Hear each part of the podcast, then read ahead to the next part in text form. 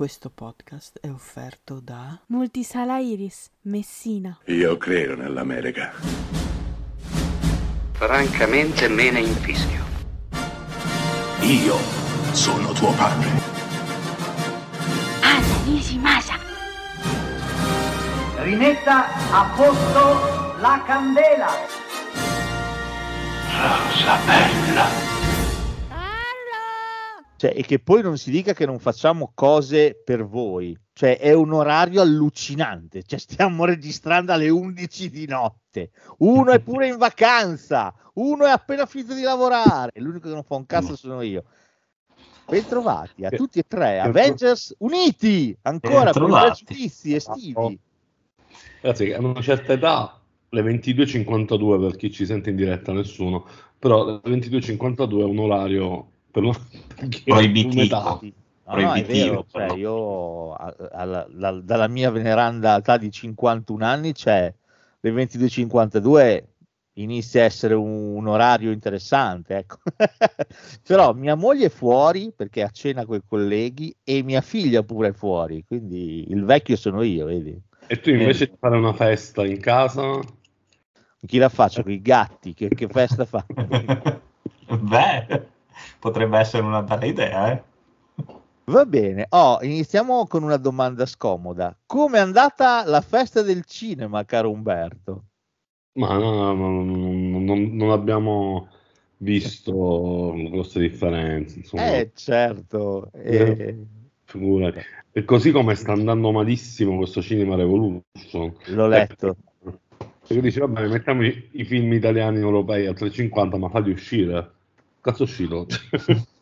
Da, è uscito un matrimonio mostruoso. Quello che andava malissimo, quindi questo cosa vuol dire? Che se un film fa cagare, ma neanche un euro.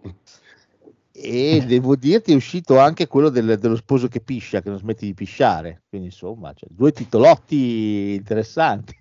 Poi, per inciso, sempre pregiudizi sono, perché nessuno di noi ha visto questi film, voglio ben sperare. No, no, sì, no non credo che li vedrò mai matrimonio mostruoso non ce l'ho fatta, mi dispiace. Beh, è un'estate calda però, si, si, si pre- preannuncia, no? Sì, spoiler, io e Umberto abbiamo scorso un po' i titoli in uscita, io un po' sono compiaciuto. Davvero? Sì, sì. io sì, no, un po' sì, cioè, per me c'è, c'è della roba, per me c'è della roba. A parte che io permetto, io ho fatto la tessera al The Space, cioè io vado a vedere tutto, tutto, tutto quello che esce tutto, mi interessa, io vado a vedere tutto, cioè sono diventato, cioè, vedi, io ho disdetto Netflix, ecco vi invito a fare la stessa cosa, io ho disdetto Netflix, ho disdetto Disney Plus, ma mi sono fatto la tessera del cinema, stessa cosa, tanto i contenuti di Netflix fanno cagare al cazzo, cioè scusate, cioè, mi sarebbe più bello andare a vedere un bel film in sala, nelle poltrone porciletto, cioè io godo come un suino. No, volevo, volevo dire, Netflix non l'ho mai avuto. E signori avvocati di Netflix che mi dissocio da questa cosa. Vabbè, dai, non ti dissociare, dai, andiamo in galera insieme, scusa, è più bello. Ci facciamo compagnia, facciamo i pregiudizi live, facciamo. sì, nell'ora d'aria, dobbiamo fare potete di un'ora, perché l'ora d'aria è solo una, quindi... Ah, va, va, dai, diventiamo noti in carcere, ci fanno stare di più, non ti preoccupare. Facciamo i pregiudizi nelle docce, stando attenti che non cada il sapone. Eh, io ho una grossa esperienza avendo, essendo cresciuto, sai come, com'era quel film con Silvestre Stallone, Sorvegliato Speciale? Certo, sì. Che anche Tango e Cash c'è una parte in galera, cioè me ne ricordo poi. Tango sì. e Cash cioè, sì, beh, ci sono solo dei film dietro le sbarre, ce n'è finché ti pare. Anzi, forse abbiamo già fatto, sì, abbiamo fatto la puntata su i certo, jail sì, movie. Sì, sì. sì, ok. E, ehm, cosa volevo dire? Oh, il mercoledì scorso io mi sono, visto ieri l'altro, sono andato a vedermi una, eh, La fidanzata in affitto, quello con Jennifer Lawrence, che devo dire spacca tutto, ma spacca dicono, tutto. Dicono sei carino è veramente molto carino. Tra l'altro, lei è nuda, nuda, nuda, nuda, ma molto nuda. Quindi ve lo ah, dico. Non sarà per quello che è carino. No, però un punto in più. Te lo dico, punto in più. Detto questo, il film è veramente molto carino. E uscendo, dopo aver visto che eravamo ben tipo 6 in sala, ho pensato, ho detto, questi sono il tipo di prodotti medi che ci vorrebbero, che ce ne vorrebbero di più, perché sono il tipico prodotto perfetto per abituarti a tornare in sala. Sono, è veramente un film molto carino, io vi invito, andatelo a vedere. Beh, lo metto in arena ad agosto. Sì, dai, speriamo, spero di riuscirci, perché comunque il trailer non mi era dispiaciuto. Devo dire, il trailer è assolutamente in tono con il film è molto molto bellino. Tra l'altro il trailer non, non, non, mostra le scene più belle o più divertenti come spesso purtroppo capita, devo dire invece è veramente molto molto bellino. Lei è veramente brava, cioè lei è fantastica, ma veramente fantastica. Va bene, detto questo partiamo con i pregiudizi che si è fatto una certa, che dite? Sì, sì, sì. Partiamo con questa settimana. Oh, cosa, no, prossima settimana, scusate, la settimana del, del, 3, del 3 di luglio. Cavoli, siamo già a luglio, allucinante. Eh, sì. Allora, okay. Giampaolo Barbieri, L'uomo e la bellezza, non c'è manco il trailer. Io, francamente, io questo l'ho visto poi ad, oggi, non c'era fino a ieri. C'era, sì, è apparso ieri ieri sera, ieri, in serata. Ieri sera. sì. Ho finito di vedere i trailer alle 4 del pomeriggio. E dopo le 4 è venuto fuori, non so, questo salterei, però invece vi dico, questo il prossimo mi ispira molto, è Ziggy Stardust and the Spider from Mars, il film dell'ultimo concerto di David Bowie nei panni di Ziggy Stardust. Questo è un evento speciale, fuori solamente tre giorni, però questo è tanta roba. Anch'io dico sì, pot- potendolo sì, fare. Sì, beh, eh, dopo un Age dei Dream eh, anche questo, è arrivata mia figlia fantastico aspettate che vado ad aprire perché mia figlia ha le chiavi ma deve suonare perché se no non sarebbe un adolescente arrivo. Quindi siamo d'accordo tutti e tre uno yes Ziggy Stardust. Sì, come si fa, sì, no? sì assolutamente. Come si fa di, di no? Non sono d'accordo mi piace Veniamo a qualcosa di un pochino più ciccioso, nel senso qualcosa di un pochino più mainstream. Insidious 5 direi a questo punto, La Porta Rossa di Patrick Wilson, dirige pure Patrick Wilson. Dirige pure lui, sì. Opera prima. Sì, opera prima. Giustamente ha fatto un botto di horror in carriera, ha debuttato con un horror, ci sta. Questo il trailer io l'ho visto, mm, mm, non mi sembra male, che dite? Ma sai, l'estate l'horror, capito? È la stagione dell'horror. Sì. Io, quando eravate giovani voi guardavate lo Tibia, il bene 1, il bene Sì, certo, assolutamente. Eh. Cioè, io con le vibes lì ho l'horror da essere estivo. Anche se ci ho provato, ma le nuove generazioni non... Facevo, facevo fino all'anno scorso in arena, uh-huh. la serata horror, con, con dei risultati disastrosi. Oh, beh, questo è, è, è sconfortante. Eh, non lo so. Eh, Insidious è una saga che ho seguito francamente a spizzichi e bocconi. I primi due film li ho visti e mi erano piaciuti anche veramente tanto. Il terzo uh, è un prequel, se mi ricordo bene. Sì, carino. Il quarto non l'ho visto, la chiave segreta, la chiave non so che, il quarto non l'ho visto. Questo però vedendo il trailer devo dire non mi sembra malvagio. Allora io sì, mh, mm, ho visto, io li ho visti tutti e quattro i precedenti, mi sono piaciuti solo i primi due, terzo e il quarto, okay. franca. Quindi non, non, so se questo, cioè non sembra male il trailer del quinto, però boh, mi sembra che marchi su delle impronte già, già fatte, quindi non lo so, non, non ci vedo niente di, di, nuovo. È fatto bene il trailer, non vorrei che fosse fatto bene il trailer, la mia paura è questa.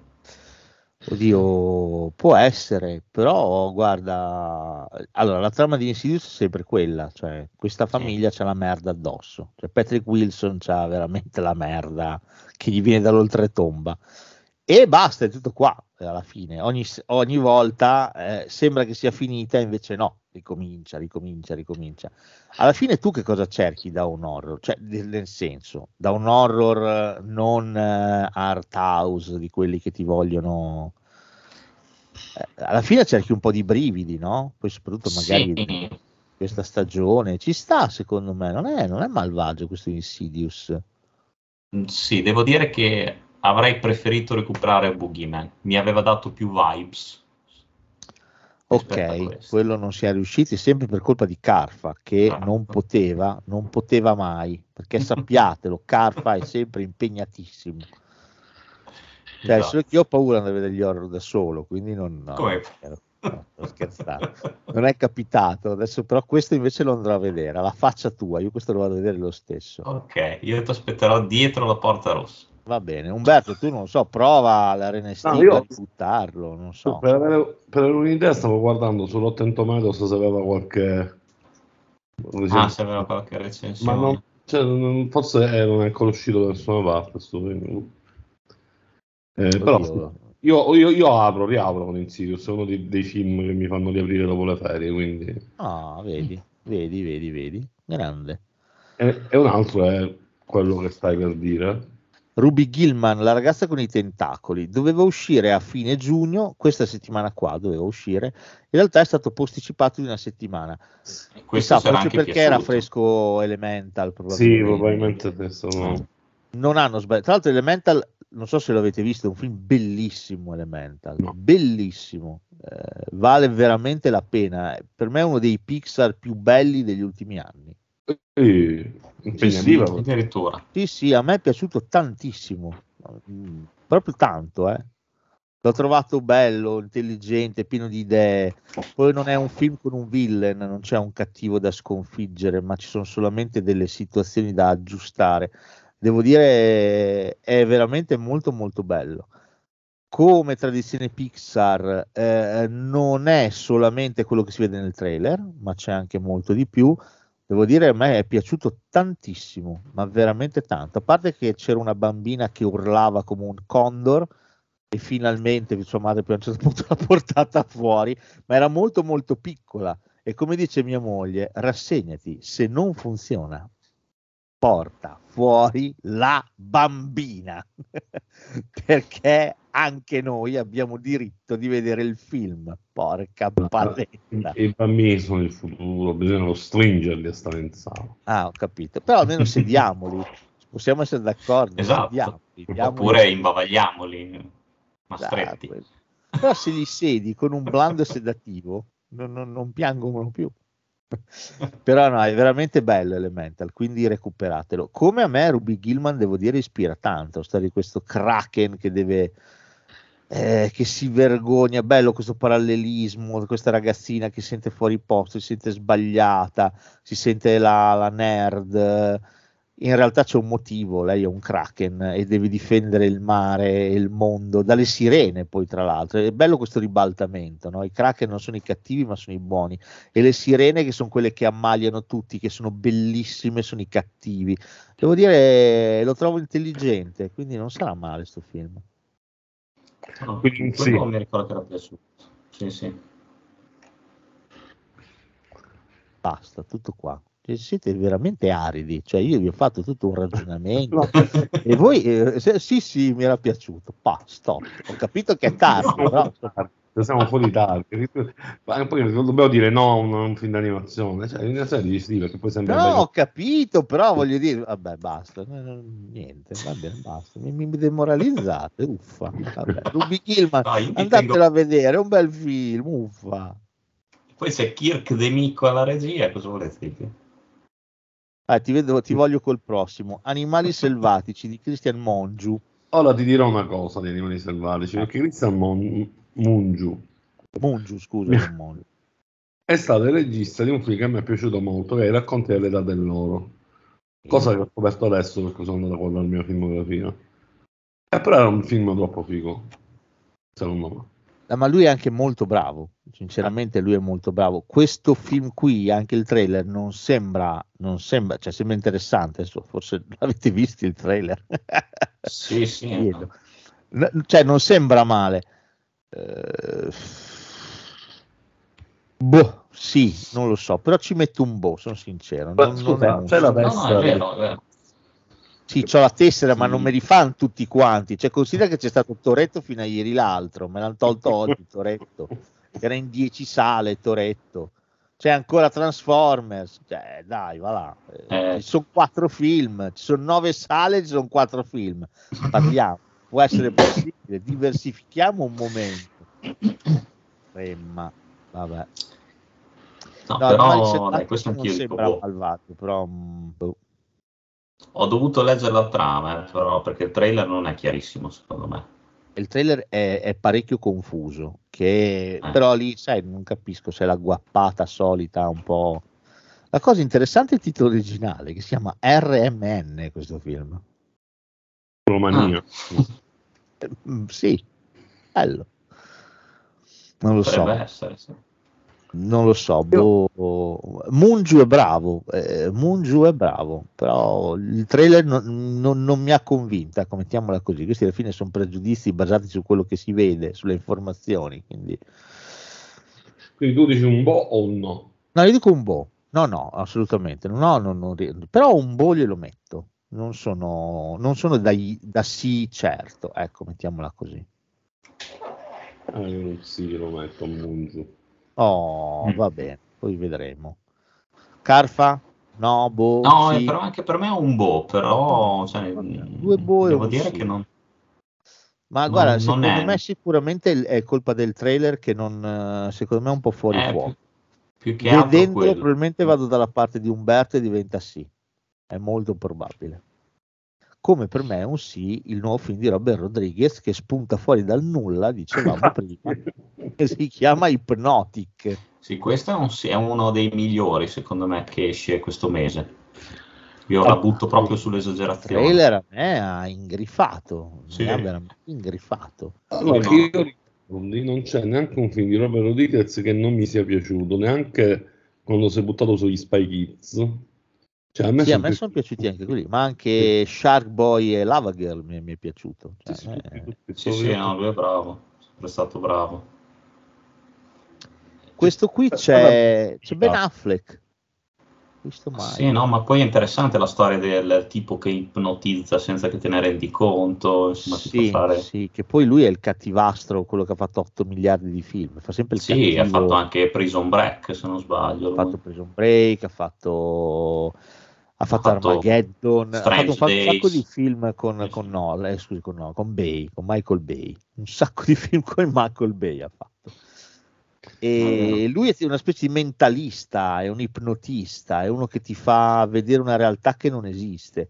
Poi Ben Affleck viene da un lutto, ha perso la figlia, non, insomma, non mi, non mi, sembra male, mi sembra carino sto, sto thrillerozzo qua. No, no, infatti, poi sembra che ci sia anche parecchia azione, quindi non mi sembra neanche scontatissimo.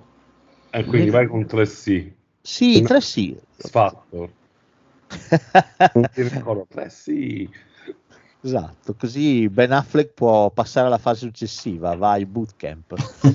La cosa strana è che non sembra un film di Robert Rodriguez, cioè è, è un film molto action, eh, non lo so, mi sembra un Robert Rodriguez che si è aperto al, al blockbuster, sarà curioso vederlo. Eh, sì, sembra, una, tasta- ecco. sembra una tastatina all'action, nel senso che appoggia su dei binari molto classici anche Però, se c'è questa cosa qua dell'ipnotismo. Sì, sì. Però io sono curioso, sono curioso e questo lo andrò a vedere. Sì, sì, certo. Grazie alla Red escono una serie di film di Miyazaki, sei in tutto, se sì, ricordo bene. Diciamo sì, ce ne sono un botto, diciamo. anche ad agosto. Eh, sì, quest'estate cioè, è, è, l'estate un po' delle edizioni anche, quindi iniziamo con quelle di, di Miyazaki eh, che hanno già fatto l'anno scorso. Sì. Sono quasi tutti film diversi, ma mi pare Totoro c'era anche l'anno scorso. E quest'anno c'è il mio film preferito di Miyazaki, che è Il Castello nel Cielo. Mi stupirò. No, perché ci ma sta? Da, da puta. sì, la puta. Io per, verso Miyazaki ho un affetto incondizionato già dai tempi di Conan, Ragazzo del Futuro. Quindi... Ragazzo del Futuro. Ora, se fossimo un, podcast, un video podcast, ti farei vedere il cofanetto. Ah, ce l'ho anch'io, ce l'ho anch'io, ce l'ho anch'io Umberto. ecco, siete, siete, fratelli di Cofanetto, che meraviglioso. La Conan è la storia d'amore più bella mai messa in scena nella storia dell'audiovisivo. Cioè. Sì, sì, è, è favoloso. Quindi sì. poi... No, eh, questa, questa settimana esce Ponio sulla scogliera, che devo dire è un film bellissimo, se non l'avete visto o se avete voglia di far vedere ai vostri figli, nipoti, que- non lo so, nani da giardino, quello che volete voi, li portate, questo è veramente un bellissimo film. Tra l'altro questo dopo, era dai tempi di Totoro che non faceva un film proprio squisitamente dedicato ai bimbi Miyazaki. E questo è veramente meraviglioso, poi come al solito c'è dentro, c'è dentro l'ecologia, c'è il rispetto per la natura, eh, è un film bellissimo, Ponio, bellissimo, eh, veramente splendido. Sono d'accordo. E quindi è un sì. È un sì. Sto guardando adesso che del 2008 sì, mia figlia aveva sì. un anno quando l'ho portata a vedere questo film al cinema. Massa, oh, sono, sono stato eroico, ma lei poverina un po' ha sofferto qua perché è un po' lunghino questo, però è un titolo che le, le, è rimasta affezionata tanto. Questo è un bellissimo film. Ponio tantissima roba. Tanta, tanta. Già solo come sono fatte le onde, vi ricordate che sono i pesci fatti. Sì, è sì. bellissimo. Ha delle idee visive che sono straordinarie. No, ma lui è un'animazione sempre inconfondibile, secondo me. La cambia di film in film, però capisci che è la stessa, capisci che è lui. Quindi, Beh, veramente... c'è poi un motivo, eh?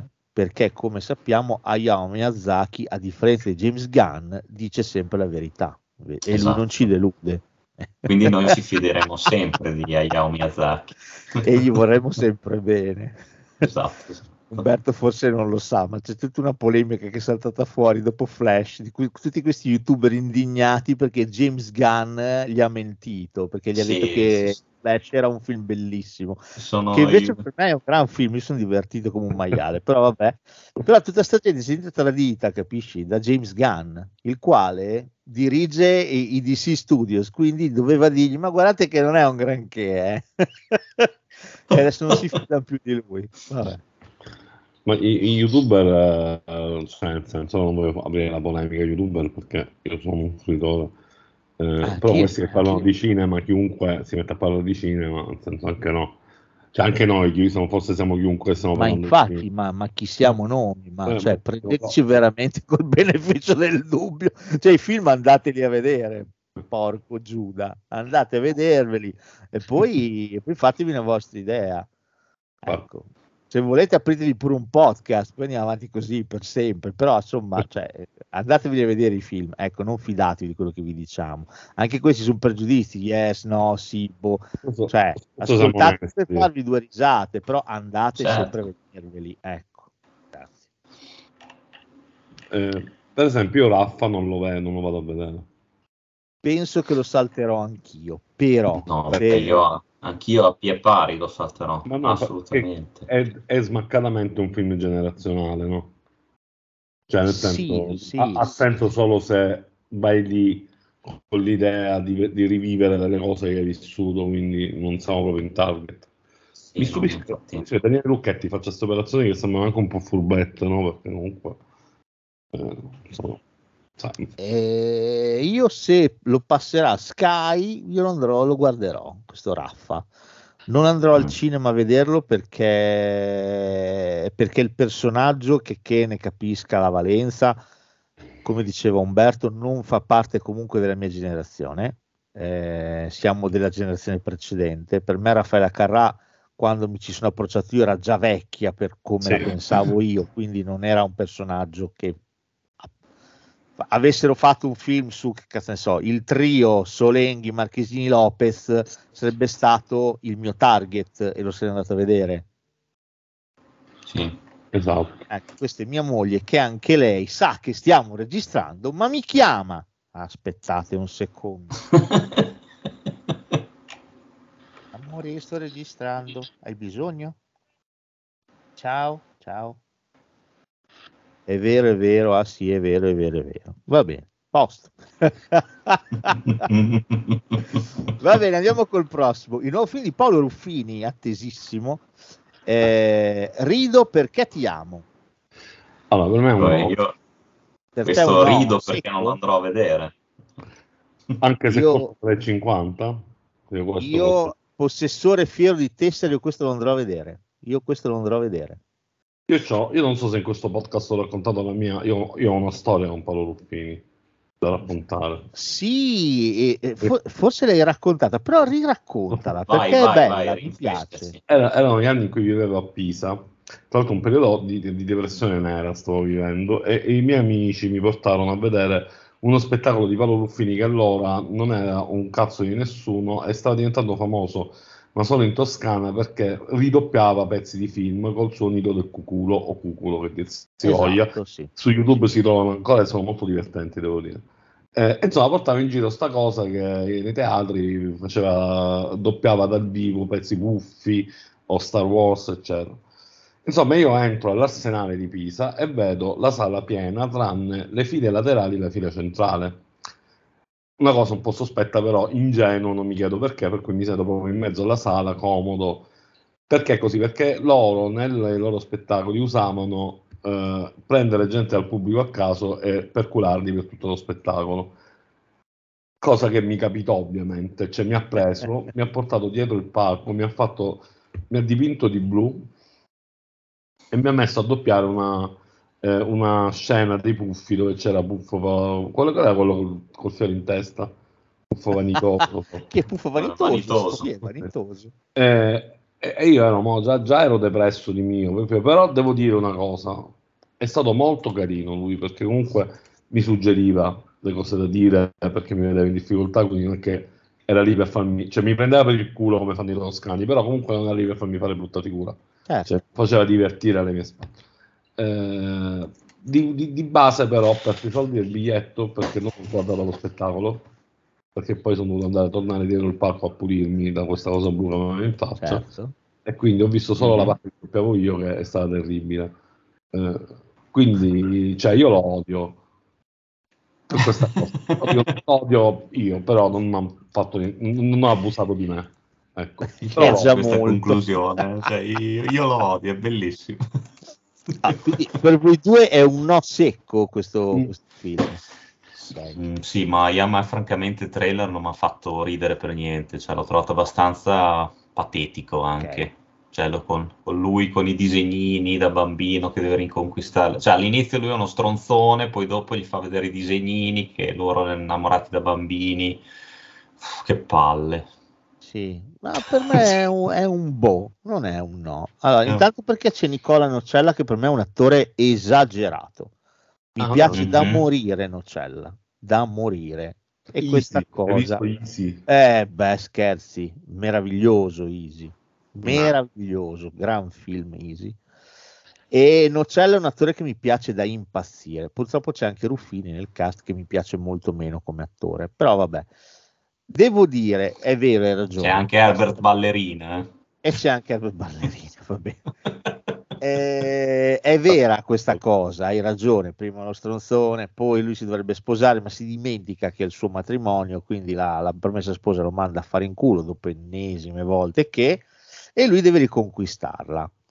E fin qua siamo nella prassi più totale. Eh, però, per esempio, quella scena in cui lui nudo rincorre l'autobus, sale dall'autista e gli dice tu sei tal dei tali e tu mi hai bullizzato a scuola, io ti perdono, devo dire mi ha fatto una gran tenerezza, soprattutto interpretato in quel modo lì da Nocella.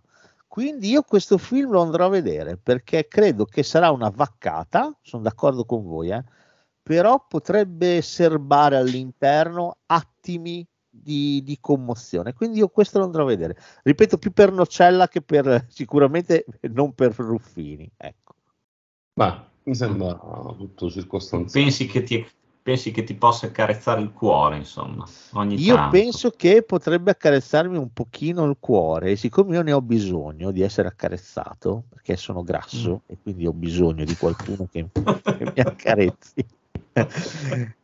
Ah, è vero, fa, fa piacere essere accarezzati. Eh, questo rido. Penso anche, penso anche i magri abbiano piacere, no? Ai cicciotti di più, perché se li accarezzi la ah. pancia sono più contenti. Come no, no, no. Io, sono un io dico no, nonostante io sia grasso, dico no. il mio no vale doppio. Perché lui odia Ruffini. perché sei stato bullizzato da Ruffini, ma non ti fare influenzare da queste cose. Vabbè, L'ultimo film della settimana è Rodeo. Oh, questo è un gran trailer, bello, non sembra male. Allora, c'è la mia amica Serena, che non so se ci ascolta, ma in caso la saluto, della sala Truffo di Modena. Ciao Serena. Che ha visto il film e mi ha detto è un film straordinario, per cui io mi fido di lei e dico sì. Ah, ok. Sì, no, questo non sembra male. Questo sembra, sembra figo, devo dirti la verità. Poi tra l'altro fino a ieri l'altro ero convinto che fosse un film italiano. Invece poi facendola, preparando la, la trasmissione, ho visto che era francese. Devo dire non, non, sembra male per niente questo film quindi io, io dico sì. Eh, storia di questa ragazza che ha la passione per la moto e praticamente incontra Toretto. Però Toretto su due ruote invece che su quattro. E fanno balotta tutti insieme questi bei motociclisti e fanno robe insieme perché anche però, però se lo... questi sono cattivi sono, sono, dei poco di buono quindi insomma. Ah no ecco no specifica perché se dici incontra Toretto non fai una gran pubblicità al film. Ah, vabbè per dire cioè, me l'ha ricordato un po' Fast and Furious dico la verità però mi è sembrato molto più interessante. Fast and Furious sì, no, ormai è un c'è... po' quella pappa che va avanti. Invece questo l'ho trovato come atmosfera l'ho trovato mo- poi da quello che ho visto gli stunt mi sembravano anche molto belli quindi insomma è un punto in più anche questo eh. Oh, poi sì, c'è, c'è proprio anche la, la, l'aspetto esistenziale, secondo me, che, che, cattura di più, cioè sono personaggi un po' più approfonditi. Quindi sì. Abbiamo un, un 3C su un film I Wonder, attenzione. Eh, guarda che noi gli vogliamo bene all'I Wonder, Umberto. No? Sei tu che pensi che ce l'abbiamo. Ho questa sensazione di, di un po' di. Eh? No, dipende, dipende da, dalle cose. Ecco, questo mi, mi, ispira, questo lo trovo molto a fuoco. Però, insomma, no, Altri... mi incuriosisce molto, questo sicuramente. Cioè, il, passando la settimana dopo, Coma del, di Bertrand Bonello ve lo lascio vedere a voi. Cioè, per me questo è un no talmente grande Però, che c'ho... Scusa questo... ti, ti interrompo. Prima di Coma io volevo segnalare che non è segnalato qui che 10, 11 e 12 luglio sì. viene, riesce al cinema eh, La Compagnia dell'Anello, versione estesa. Ok. E ne, ne esce una settimana, se non sbaglio, della trilogia. Ecco. Okay. Prima che era stato un po' delle riedizioni. Eh, quelli, quelli Miyazaki sono segnati, però quelli, questi per esempio no. Eh, fra, no. fra, l'altro a luglio, adesso correggetemi se sbaglio, che qua non compare, non deve uscire anche Profondo Rosso? Sì, ho letto anche l'articolo, devono uscire anche t- trilogia, la trilogia di Kieslowski. Ah. Tre colori dovrebbero riuscire, però non sono segnati non so le date. Eh, eh, infatti... Eh, comunque ci sono un botto di riedizioni, quindi, ma insomma, interessante. Eh... no, coma per me non è, non è, neanche un no, è proprio un, un bleh. Cioè, ma, cioè, quando, è, un, è un pregiudizio. Quando nella critica vai a leggere un film, quindi un film dove piccolo grande film sper- sperimentale godardiano sulle catastrofi, cioè, già mi sono rotto i coglioni. E non hai visto il trailer? Perché io sono convinto che tu il trailer non lo abbia visto. No, io non ho visto nessun trailer di quelli che, di, dei film che stiamo andando a commentare. Senti con che orgoglio dice questa cosa. Senti con che orgoglio. Sono, perché sono in ferie. Ho capito, va bene, ah, però è, cerca di essere meno orgoglioso. Diciamo. Ha ragione, L'anno il prossimo, il prossimo l'ho visto. Eh, però Coma è veramente una roba, cioè... Eh ma tra l'altro questo Bertrand Bonello, che altro ha fatto? Perché io l'ho già sentito, lui, ah, questo, ah, questo Dabbenuomo. Ah, controlliamo immediatamente. Cosa, Cosa dice di Bertrand Bonello? C'è una faccia simpatica intanto, io dico questo. Nato all'inizio del 1968 ah, e come regista ha fatto Le Pornograph 2001, Tiresia, Della Guerra, La Pollonide, Saint Laurent, Nocturana, Zombie Child. Ah, però. Eh, per me ce ne siamo occupati con i pregiudizi. Ah, può essere tutto, Carfa, può essere tutto. Ah. Però sì, eh, coma quando c'è la parte dove ci sono le Barbie che, che recitano, cioè veramente. Non... no, non ce l'ho veramente fatta. Poi Coma salta fuori che è una tipa, che è una youtuber tipo. Sì. Questa ragazzina che è completamente scollata alla realtà ascolta solamente questa youtuber. No, ma guarda, ti prego. Vabbè. A Bertrand, ma vaffa, vabbè. Tutti Andiamo però... a uno dei film dell'estate, uno dei due film dell'estate. Tutti andremo a vedere Mission Impossible The Dead Reckoning Parte 1, oh, questo io lo apprezzo, bravi, onesti, sinceri. Hai preso un film, non me lo concludi, mi fai la parte 2, bravo però che mi hai scritto parte 1, mi sei piaciuto, come Kill Bill sì. volume 1. Io lo sapevo che era il primo volume, ci vado con un altro spirito. Esatto. Eh, esatto io sai vorrei... che non finisce almeno. Eh.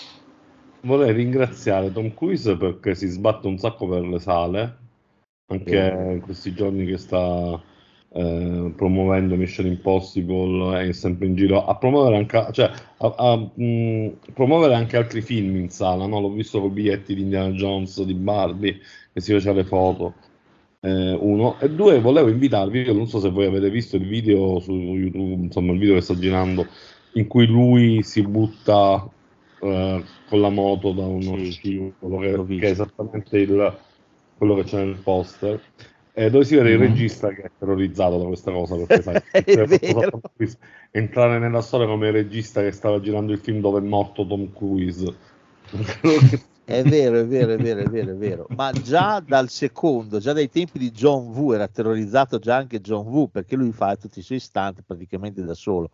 Quindi chissà quanto cazzo d'assicurazione costa a Tom Cruise. Ma eh, allucinante. Cioè, per me un budget del film lievita enormemente a causa dell'assicurazione che devi pagare per lui.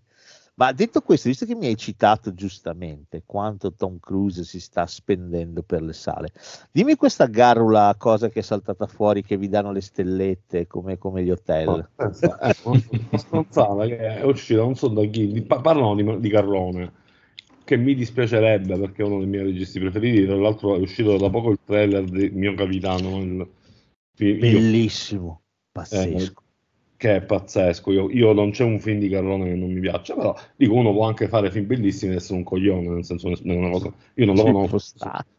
Eh, ma non credo che sia lui. È uscita sta cosa che, qual- che di dare le stellette ai cinema, come gli hotel, però senza un, un, criterio chiaro, nel senso vuoi dare le stellette in base a dotazioni tecnologiche che il cinema ha e in base a quello quindi fare pagare più o meno il biglietto? Non lo so se è così. È una cosa che però già c'è, nel senso che se vai a vedere un film eh, in una sala Atmos lo paghi di più, se vai a vedere a luci, credo, non so, The Space, e vuoi la sedia quella super comoda, super lusso, paghi di più. Quindi dico, non, non vedo. Eh, poi in chiusura dell'articolo la Bergonzoni dice no, ma anche i cinema piccoli, se gestiti bene, se offrono un'esperienza memorabile possono comunque avere un, delle stelle. Cioè, quindi che cos'è questa esperienza memorabile? Cioè, li, li, prendo a pugni appena entrano i clienti, se lo ricorderanno. quindi è memorabile. diventa memorabile. Ma eh, eh, soprattutto, ma chi è che darebbe queste, queste stelle? Chi è che no, le... Non si capisce se, se cioè, non si capisce. Io in realtà è una stronzata perché poi c'è sempre il mercato che comanda. No, cioè, un cinema fa cagare eh, sì, io sì. non credo che la gente poi ci vada a vedere il film a spendere soldi. Eh no. eh, c'è questa percezione che i cinema non sono all'altezza. Eh, ed è una cosa che tirano sempre fuori addetti ai lavori che non sono esercenti, quindi i produttori. Io una volta mi sono pure incazzato in un contesto lavorativo, quindi in un contesto di commission di addetti ai lavori, un produttore, eh, no un produttore, il presidente dell'associazione dei produttori, che non mi ricordo chi fosse, ah, è uscito dicendo, ma certo che in estate eh, l'estate italiana non funziona, eh, in tutti i cinema in cui vado eh, l'aria condizionata non funziona, si suda un sacco. Allora okay, io ho risposto perché mi sono girato i coglioni, ho detto scusate, ma in un contesto professionale lei deve venire qua a dirmi quanti schermi ci sono in Italia e quanti non hanno l'aria condizionata in percentuale, perché siccome io personalmente sono, non sono nessuno, ma spendo un sacco di soldi di, di, sia di bolletta luce di manutenzione, sentendo queste cose mi girano un po' le palle, giusto? Quindi diciamo che sono tutte cose che servono a poi ehm, alimentare una certa narrazione delle sale, che è sempre colpa delle sale, sempre colpa delle sale se il cinema non decolla, ma sti cazzi, perché quando poi esce il film bello, vedi la sirenetta, la gente va al cinema, quindi forse dovete fare uscire dei film meno di merda. scusate lo eh, due cose. La prima, a parte che se, se, per esempio vai su TripAdvisor, la gente vota qualsiasi cosa, quindi pure i cinema ci sono. Eh. Ah, sì, Spoiler, ci sono pure i cinema su TripAdvisor, quindi non riesco a capire questa cosa qua che cosa dovrebbe aggiungere o togliere. Primo che quelli sono voti dati dagli utenti, quindi al limite possono avere sicuramente più valenza di qualsiasi cosa data dal Ministero. Però detto ciò, perché il pubblico comanda, ricordiamocelo sempre, e Umberto lo sa. Lo sappiamo bene. Detto questo, hai, ragione, cioè il, il, prodotto è fondamentale, il prodotto fa la differenza. Mi so, sto convincendo che sia un problema anche di rieducare il pubblico a tornare in sala. Eh perché comunque facevo l'esempio del film con Jennifer Lawrence e ti scatta nel cervello una roba che dici vabbè tanto è una commedia cazzo me ne frega andare al cinema cioè, invece no, cioè, voglio dire, quando ero un ragazzo si andava a vedere qualsiasi cosa, cioè, che fossero commedie, azione, avventura, ogni genere aveva la sua dignità, basta che sia un bel film, ecco, questo è un discriminante interessante, però che sia una commedia o un horror o quello che vuoi, cioè il film che vuoi vedere, puoi tranquillamente andartelo a vedere però, in sala. Però magari eh. non è andato a vedere il film con Jennifer Lawrence perché ne ha viste tre di commedia nei mesi scorsi, hanno fatto cagare una più dell'altra e diciamo scusate, mi state rubando i soldi quindi è come dici tu, bisogna rieducarli ma attraverso il film bello. Io mi ricordo anche Mary Me, per esempio, non so se l'avete visto. Sì. È come commedia mm-hmm. romantica. Anche a me è piaciuta tantissimo, perfetta nel suo genere. Sì. Poi può, può lo stesso. Bros anche. Bros, bellissimo Bros, molto bello. E sì, sì, ci vogliono i prodotti giusti, però noi facciamo questa rubrica ormai da una vita c'è stato il periodo, io Carfa ci ricordiamo il periodo dove veramente non usciva un cazzo, ma niente. E sono stati poi più o meno il, il periodo subito post-Covid. Però adesso, se hai voglia di, di, di, sperimentare, di guardare un po' anche fino adesso, oh, dei, dei titoli da vedere ne abbiamo trovati, eh. Adesso, obiettivamente, sì. delle cose da, da, da, alzare il culone dal divano e andare le abbiamo viste. Quindi, non ultima questo Mission Impossible che, che, che, perdonami, questo lo devi andare a vedere al cinema, perdonami, eh. nello schermo più grande che c'è, anche se c'hai 70 pollici, mi dispiace, ma non è la stessa cosa. Cioè, questo non puoi aspettare che arrivi su Universe, su Paramount Plus, questo non puoi aspettare, dai, siamo sinceri. Sono assolutamente d'accordo. Benissimo. Poi insomma diamo soddisfazione a questo povero Tom Cruise che si fa un culo tanto e ogni, ogni film rischia di morire. Insomma. si fa... ha più di 60 anni, cioè, ma davvero questo ci muore.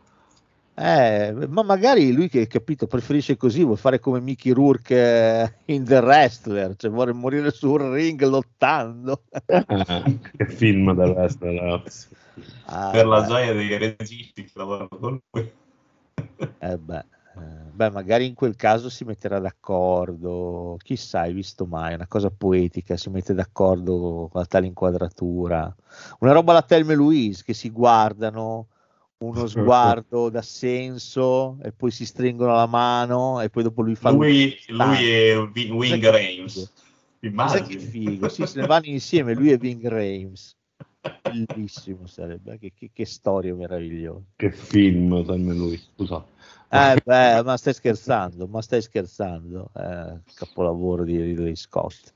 Roba allucinante, Ridley Scott. Tra l'altro dopo un periodo abbastanza appannato, eh, perché comunque aveva fatto Legend, Chi portaggia il testimone, Black Rain, che non sono brutti film, ci mancherebbe. Però cazzo, prima aveva fatto Blade Runner, Alien, insomma.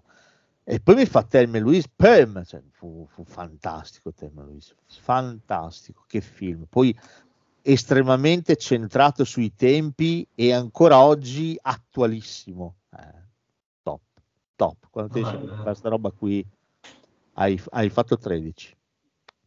Va bene, c'è anche il nuovo film di Lidia, di Lida, scusa, Patitucci, che mi sembra molto carino e si chiama Come pecore in mezzo ai lupi.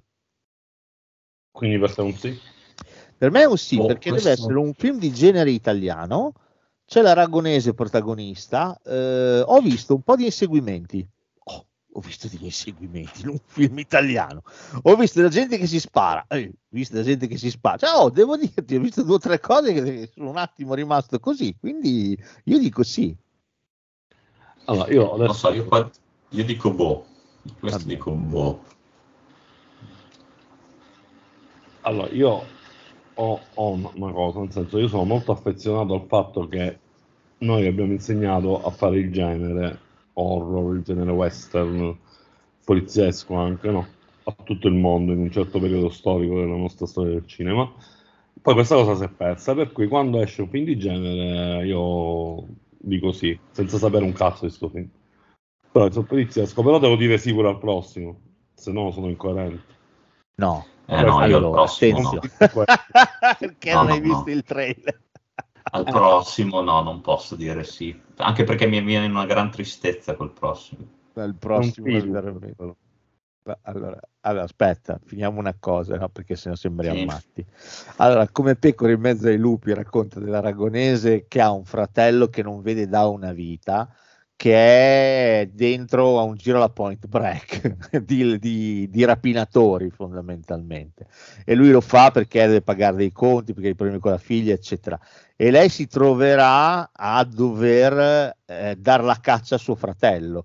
Quindi devo dirti la trama sembra anche coerente e interessante non sembra male eh? e anche il trailer devo dire si capisce anche da che, da che parte va quindi insomma non mi dispiace. Il prossimo invece che si intitola Double Soul ed è il nuovo film di Valerio Esposito e conta un cast che qui c'è F. Mare Abrams c'è, c'è, c'è, c'è sì. Julian Sands che forse l'ultimo eh, mi fa tristezza anche per questo l'ultimo sì. film sicuramente sono le, ve lo ricordate c'è Angela Fontana e Marianna Fontana che hanno fatto quel film bellissimo le gemelle che erano siamesi, come si intitolava? Non me lo ricordo, questo mi manca.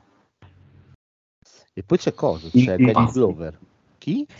Sì. Indivisibili, film pazzesco, bellissimo. Non l'ho visto. Ah, lo recupero. Non l'ho visto. Di Edoardo De Angeli. Posso... Ok. Posso dire, qua ha voluto fare la furbata di chiamare cioè, due divi che comunque se dal trailer proprio sono più che bolliti, eh. Tre, c'è anche Danny Glover. C'è anche Danny Glover. Sì, no, no, io parlavo di Danny Glover, Moore e Abram. Julian Sands, secondo me, è quello che ci fa la figura migliore. Oddio, so, c'è anche lui, c'è in un paio di inquadrature che sembra un matto. Però, cioè, sai che cosa? Questo è irritante. Però perché se hai visto Moore No, sì, va bene. Eh, Mare Abram è, è, è al di là del. C'è anche Danny Glover che sembra che voglia fare il Latin Lover, quello che, sì, quello sì, che sì. si tromba tutte le donne. cioè, è un artista. Danny Glover no, fa l'artista. No. no, ma soprattutto non si capisce un cazzo in questo trailer. Non si capisce niente è fatto di sensazioni, c'è, c'è il tipo no, che si incazza, distrugge l'appartamento, ma perché? Ma perché lo stai facendo? Cioè è un film dove non si capisce nulla. No, è il trailer in cui non si capisce nulla, il film sì, è... ma, ma è sospetto che anche il film... Però no, il trailer è, è, molto confuso, molto confuso. Cioè, che cosa mi stai dicendo? Cosa mi vuoi dire? e poi mi fa incazzare perché questi trailer qui che suggeriscono ma non hanno la minima idea di raccontarti di che cosa parlerà il film o sembra partono dal presupposto che forse il pubblico è deficiente che gli basta vedere delle mezze Vivo. frasi sì. del, e, e, si convincono cioè, no mi dispiace ci vuole ben altro ci vuole cioè, non è che sei Vin Wenders caro Valerio Esposito no? quindi Ah, però per Umberto è un sì, per Umberto quindi è un sì, è ufficiale. Eh, per, per, forza, per, per forza. forza. Ma tu sei sicuro che sia un film di genere questo qui? Perché non sono così convinto. Eh. scritto thriller qua, eh, thriller. scritto thriller, va bene, però insomma, anche nel 2001 scritto fantascienza, però insomma... Ma tanto dai. non sarà un cinema che lo programmerà, tu vedrai. No, ho capito, però magari sì, Esposito lo mette sulla fascetta del DVD Umberto aveva detto sì. Porterò questo peso tutta la vita. Con la parentesi degenerando 29 6 2003. Esatto, sì, scusa come c'è Variety, un successo eccezionale, no? La Repubblica imperdibile. Umberto aveva detto sì. degenerando. Oh, hai visto mai? Va là, va là. Fortuna che esce di nuovo, sempre a Yao Miyazaki. Kiki consegna a domicilio, film addirittura del 1989. Anche questo eh, questo... visto, fiondatevi. Molto bello. Questo è veramente bello. Questo io lo portai ai miei figli a vederlo quando fecero la riedizione eh, al Lumière qui a Bologna, che è una casa un po' intellettualoide del cinema, no? E mia figlia, che era molto piccola all'epoca, la portai a vedere Kiki, che tra l'altro le piacque tantissimo, e partì il, prima del film c'era la presentazione, c'era la tipa che diceva delle cose su Miyazaki, addentrandosi sull'animazione, sul significato dell'animazione. E mia figlia mi guardò e mi disse: ma siamo sicuri di essere venuti a vedere il film giusto? no, perché adesso comincia. E dopo poi cominciò. Le piacque tantissimo, le piacque talmente tanto che con il Lumière murato, tutta la sala piena, saltò in piedi urlando: Papà, ma è stato bellissimo, me lo scarichi? Yeah! Eh, grandissimo. Vabbè, questo dai è bello. Avete visto Kiki? Vabbè, e da quel momento a Lumière non ti, non ti non ci sono mai, mai più rientrato, dico la verità, per la vergogna non ci sono mai più ripresentato. Mi devono chiamare loro se vogliono che io ci vada, ma io non ci vado più, ho paura. Vabbè, Kiki è bello, dai. Eh? Molto bello. Sì, sì, sì, Kiki, io, molto sì, ragazzi, sono tre sti consecutivi. Vabbè. Allora, a me ispira un botto anche il prossimo prossimo a ispira Oddio, La stanza delle meraviglie di Lisa Azuelos. Sì. La Chambre des Merveilles. Uh, io ho visto il trailer. Uh, sì, l'ho recuperato anch'io. Su, l'ho visto su YouTube. Sì. Non lo so, mi è sembrato un po' pesantino. Uh, c'è questa Però mamma. Fatto... Eh. Dimmi. No, vai, vai. No, c'è questa mamma, il figlio per un incidente, mi sembra, resta, rimane in coma e lei trova questo diario praticamente che questo bimbo ha fatto con tutte le cose che gli piacerebbe fare. Allora decide di farle al posto del figlio fondamentalmente. Ma la merda, voglio dire, che cazzo, c'è cioè il figlio poverino che, che, è in coma, che le fai te le cose che voleva fare lui, ma scusa. Ma eh, perché gli dicono che c'è la possibilità che si risvegli. Sì, certo, no? se tu vai a fare surf in Patagonia, tuo figlio si sveglia in Francia. Però ti dico, questo è un umorismo che rispetto a quello lì di Ruffini mi piace di più, cioè lo trovo più sincero, lo trovo più, più calzante a me. Ah, va bene. Io Beh. questo film non so cosa sia, okay. non ho visto il trailer, però sono andato a vedere la filmografia di Lisa Asuelos. Asuelos? Asuelos e, e non conosco neanche un film di quelle cose. Quindi per eh, me è un no. Beh, direi che potrei anche dirti sì. Ah, no. va bene. Ma tanto me lo dimentico quando andiamo avanti, quindi perché mentire? per me è un Ma no. Infatti, no. Vabbè, è un no anche per me, cioè nel senso che... Sì, sì, sono... Cioè, con tutto il rispetto e l'amore che ho per la Francia e per le pellicole strepitose che fa, io questo devo dirti di questa madre plurimiliardaria evidentemente che, che, può permettersi di andare a destra e a manca zig zag per il mondo mentre il figlio è in coma da un'altra parte io boh eh, e intanto lei scopre quanto è figo vivere intanto il figlio sempre in coma boh io l'ho trovato un po' così come storia un po' stonata però ripeto probabilmente è un problema mio Bene, sì, diciamo però... che no, non per demeriti del, del film, ma per problemi nostri, di, dimmi di no. sì, sì, mi piace, mi piace come, come la vedi. Sì. sì, è un problema più nostro, psicologico. È il bello dei pregiudizi, no? Sì, sì, è, è, più una mancanza mia, ecco, più che fosse del film. Va bene, cosa mi dite del nuovo film di Luca Luccini, Le mie ragazze di carta? È un no spaccato per me. Eh, io nonostante la mia storia d'amore virtuale che ho avuto anni fa con Maria Sanz ai tempi eh, della meglio gioventù, dico no anch'io. Mm. A parte che di questo io non c'è il trailer, c'è, un, c'è una clip. C'è una clip io. su YouTube veramente imbarazzante. Cioè, con loro che lasciano la campagna e vanno in città. Sembrerebbe fondamentale questa cosa, poi invece vai a leggere la trama. e non c'entra un cazzo. Non lo so, con questi che ah, non fa il muna, eh, via, via, col padre che non lo guarda neanche, eh, dov'è il boccia? E va, e va dal bambino, non lo so. Dai, questo qua faccio una fatica, mi dispiace. Luca Lucini non me ne volere, ma faccio veramente tanto fatica. Nonostante ci sia Pennacchi, che per me Pennacchi è un bravissimo attore, mi piace molto, però qua non, non, non posso, è una sfida troppo grande. È una sfida troppo grande anche per Carpa. Va bene, l'ultimo film della settimana, una donna chiamata Mike Sabel. Questo mi ispira molto. Ah, sì, pellicola spagnola. Oddio, ho visto il trailer in francese, No, ho visto il trailer in francese e poi ho letto la trama. Mi piace la storia di, di questo che ha ammazzato il marito di lei, mi sembra. Sì, esattamente. E, che fa parte dell'ETA. Chiede, eh, esatto, sembra essere redento, insomma, vuole una seconda possibilità. E lei sembra quasi dargliela, sembra quasi avere il beneficio del dubbio.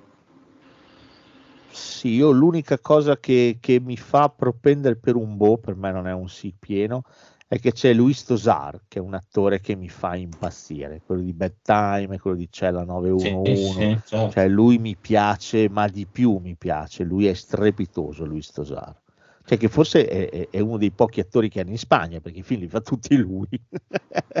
però, però, è bravo, io sono contento. No, tra l'altro qua è uguale al personaggio che interpretava in uh, Bad Time, eh. l'aspetto è quello. Sì, sì, sì, sì, sì. Guarda che gli spagnoli dicono la stessa cosa di noi parlando di Favino. Eh. Ma hanno ragione. sì, Lo sì. Spiego, hanno ragione. Cioè, che... Quindi probabilmente ho ragione pure io, cioè, scusa. Va bene, andiamo pure la settimana dopo. Oh, settimana dopo molto interessante. Abbiamo una dicotomia eh, molto interessante. Ma partiamo, andiamo per ordine. Con cattiva coscienza di Davide Minnella. No, io, io questo no. non mi ricordo manco il trailer, non quindi per presumo che sia un no. Non c'è proprio il trailer. No, cioè, lo vedo, a meno che non l'abbia inserito. Ah, sì, ah, allora non l'ho Però... visto, l'hanno inserito da poco, non l'ho visto. Eh, sa di sì, perché... Sì, sì, Io sì. mi sono letto la sinossi in modo appassionato, con uh, questo doppio mondo dove esiste la, la coscienza del protagonista che è la più brava coscienza del suo mondo di coscienze, che arriva sempre in orario al lavoro, sempre bravissimo, ha vinto tutti i premi della miglior coscienza del mondo e un giorno però arriva in ritardo al lavoro e allora il nostro protagonista ne farà di ogni. Cioè, vabbè. No, proprio no, questo è no. Io per me questo è no. Sì, sì, questo. Non so neanche chi sia Davide. Non fare una, una roba live video perché Umberto è nudo. Ci sta. non so nudo, so solo Ah, sto scherzando, immagino.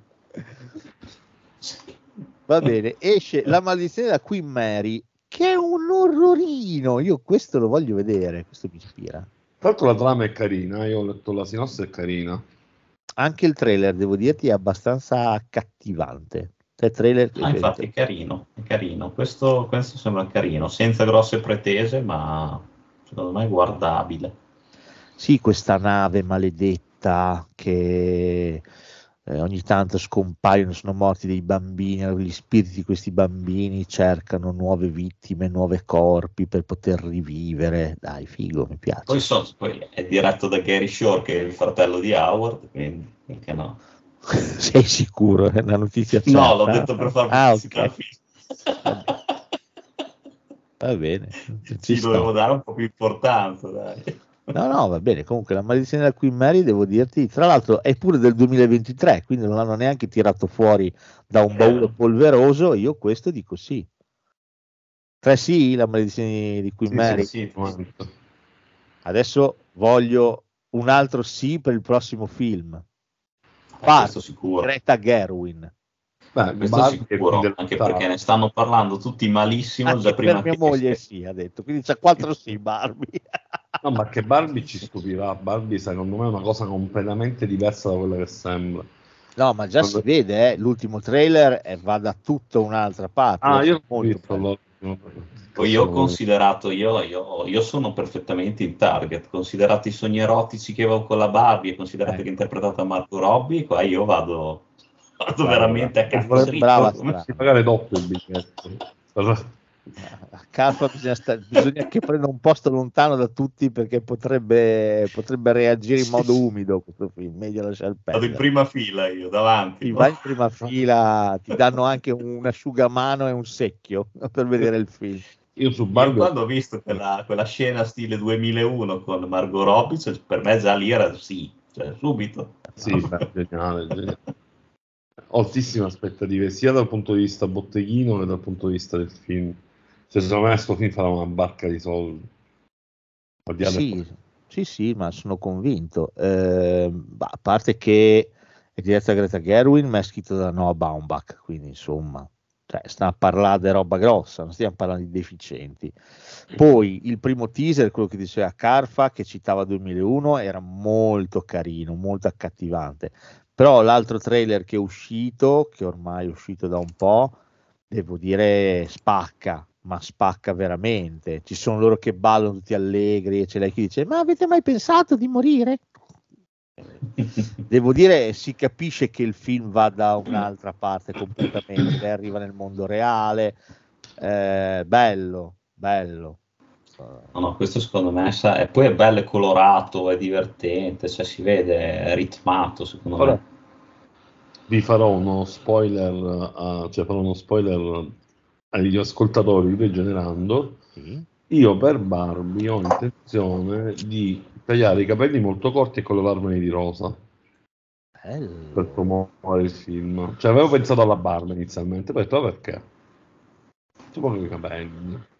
Però non so se si può fare questo, non sono molto esperto in colorazione. Perché poi bisognerebbe decolorarli, mi dicevano, cioè, non so bene come funziona. Sì, è vero, aiuto ai nostri ascoltatori, qualcuno saprà come fare. Non ha il modo di fare i capelli rosa.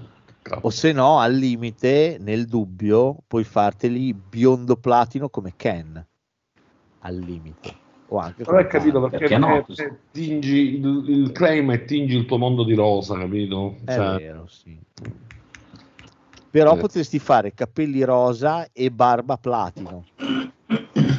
Eh, ci, ci penserò. Comunque, per sapere come andrà a finire, io ho sempre il. Questo, questo secondo me sarà uno dei film più odiati dagli youtuber. Che già lo eh, odiano. Barbie, dici? Eh, sì. Non è detto, dai. Eh, cioè, dici? No, fr- Frusciante già la, lo sta Vabbè, massacrando. Frusciante, certo, perché è una roba della Mattel. Cioè... Posso raccontare una cosa di Frusciante? Vai. Dai, vai. Lo, lo, allora, io lo, allora, Frusciante è uno di quelli che io, dei pochi che seguivo non lo seguo più perché un po' mi ha stancato, devo dire. Cioè, ah, no, ma... mia, sono, d'accordo, sono d'accordo con te. Siamo d'accordo È esattamente come lo vedi, nel senso che l'abbiamo, l'abbiamo lo, lo, non l'ho conosciuto, però mi è capitato di sentirlo parlare dal vivo in una situazione di fiera del fumetto. Nel senso che ero seduto per i miei, lui era dietro di me che chiacchierava con altra gente, dice le stesse cose, uguali, quindi si lamenta moltissimo della videoteca, del fatto del, del, di Netflix, di tutta, eh, tutto quello che, che, lui dice nei video lo pensa davvero ed è un po' l'aspetto che un po' mi, dà, mi dà un po' fastidio del, del, suo modo di comunicare, nel senso che si lamenta un sacco. eh, però vabbè, diciamo che tra tanti youtuber che parlano di cinema comunque rimane uno dei meno peggio perché sicuramente uno con una cultura cinematografica che tantissimi altri non hanno ecco, però non va avanti capito? Cioè, rimane ancora sì, no, è vero, infatti io se, se, devo proprio scegliere quello che amo di più di tutto il mazzo ascoltare a me piace molto Francesco Alò devo dire la verità perché uno che ha una cultura anche lui sterminata però ha sempre un piede in avanti, è uno che guarda anche le cose nuove, si entusiasma per le cose nuove, quindi insomma, e invece eh, Frusciante è ancora un po' molto retro, ecco, è rimasto molto ancorato al cinema no. del passato, che ci sta, eh, però l'arte va avanti, ragazzi, non si può rimanere fermi Sì, solamente no. a... Esatto. Di questi endorsement verso gli influencer. Io seguo invece, visto che ci siamo, Gabriele Croix o Gabriela Giliberti, non so se la conoscete. No, Eh, non L'ho conosco. sentito, ma non l'ho mai seguito. Seguirò, non- eh, grazie. Vedi, vedi, ci stiamo dando dei consigli. Invece, invece, io vi dirò questa cosa qua. Visto che tu, Federico Frusciante, lo hai sentito all'Etna Comics, giusto? Sì. Bene? Perfetto. Allora, adesso ci prendiamo l'impegno. Il prossimo anno andiamo avanti come testa d'ariete Umberto, che è in zona. Facciamo una presenza come degenerando a Etna Comics. Vai. Eh? Va bene. Facciamo una sfida, facciamo cazzo ne so, 24 ore di diretta parlando in continuazione solo di cinema. Chi si vuole fermare lì con noi parla insieme a noi e andiamo avanti a ruota libera a parlare solamente di cinema. La vedo complicatissima, però vediamo come. Beh, è un'idea che mi è venuta, poi si può migliorare. Ti dire una cosa che ha fatto Dario Moccia su Twitch, non so quanti ho giorni consecutivi di diretta Ecco, parlando di qualunque cosa. vedi, vedi. Però noi lo facciamo live alla fiera, Alla così la gente passa, magari si ferma, voglia di fermarsi. Bello, dai, perché no? Va bene. Avete voglia? Vabbè, basta. Ho detto la cazzata mia, solita. No. No, la vedo tecnicamente complicata. Ah, lo so anch'io, connessione ho capito. Eh, vabbè, ho capito. una serie di difficoltà. Eh, lo so, però considera, c'è un anno davanti, intanto saremo esplosi come fenomeno culturale e sociale, cioè una comics ci richiederà ufficialmente la presenza, cioè, In quel caso abbiamo un Certo. Sponsor dietro, i soldi, in quel caso si può fare tutto. eh, capisci, cioè abbiamo un endorsement di un certo tipo, tecnicamente ci appoggeranno loro, cioè c'è, c'è- un mondo che si spalanca. eh. Venderanno persino le nostre action figure. I Lo Funko. Pop, vendono i Funko Pop. Certo. E, e sull'entusiasmo Come di, gli accessori. di questa idea geniale, io dico sì a Doggy Style, ma No, solo per il no, titolo. questo- No, questo è il no, film del mese. Questo per me è il no, film del Doggy mese. Style, no. No, Sì, però sì, io lo andrò a vedere 7-8 volte almeno. dovete notare questa cosa. Doggy Style è il titolo italiano. Sì, è vero, si chiama Eh, Race. Alex Grace. Il titolo italiano è veramente molto molto elegante.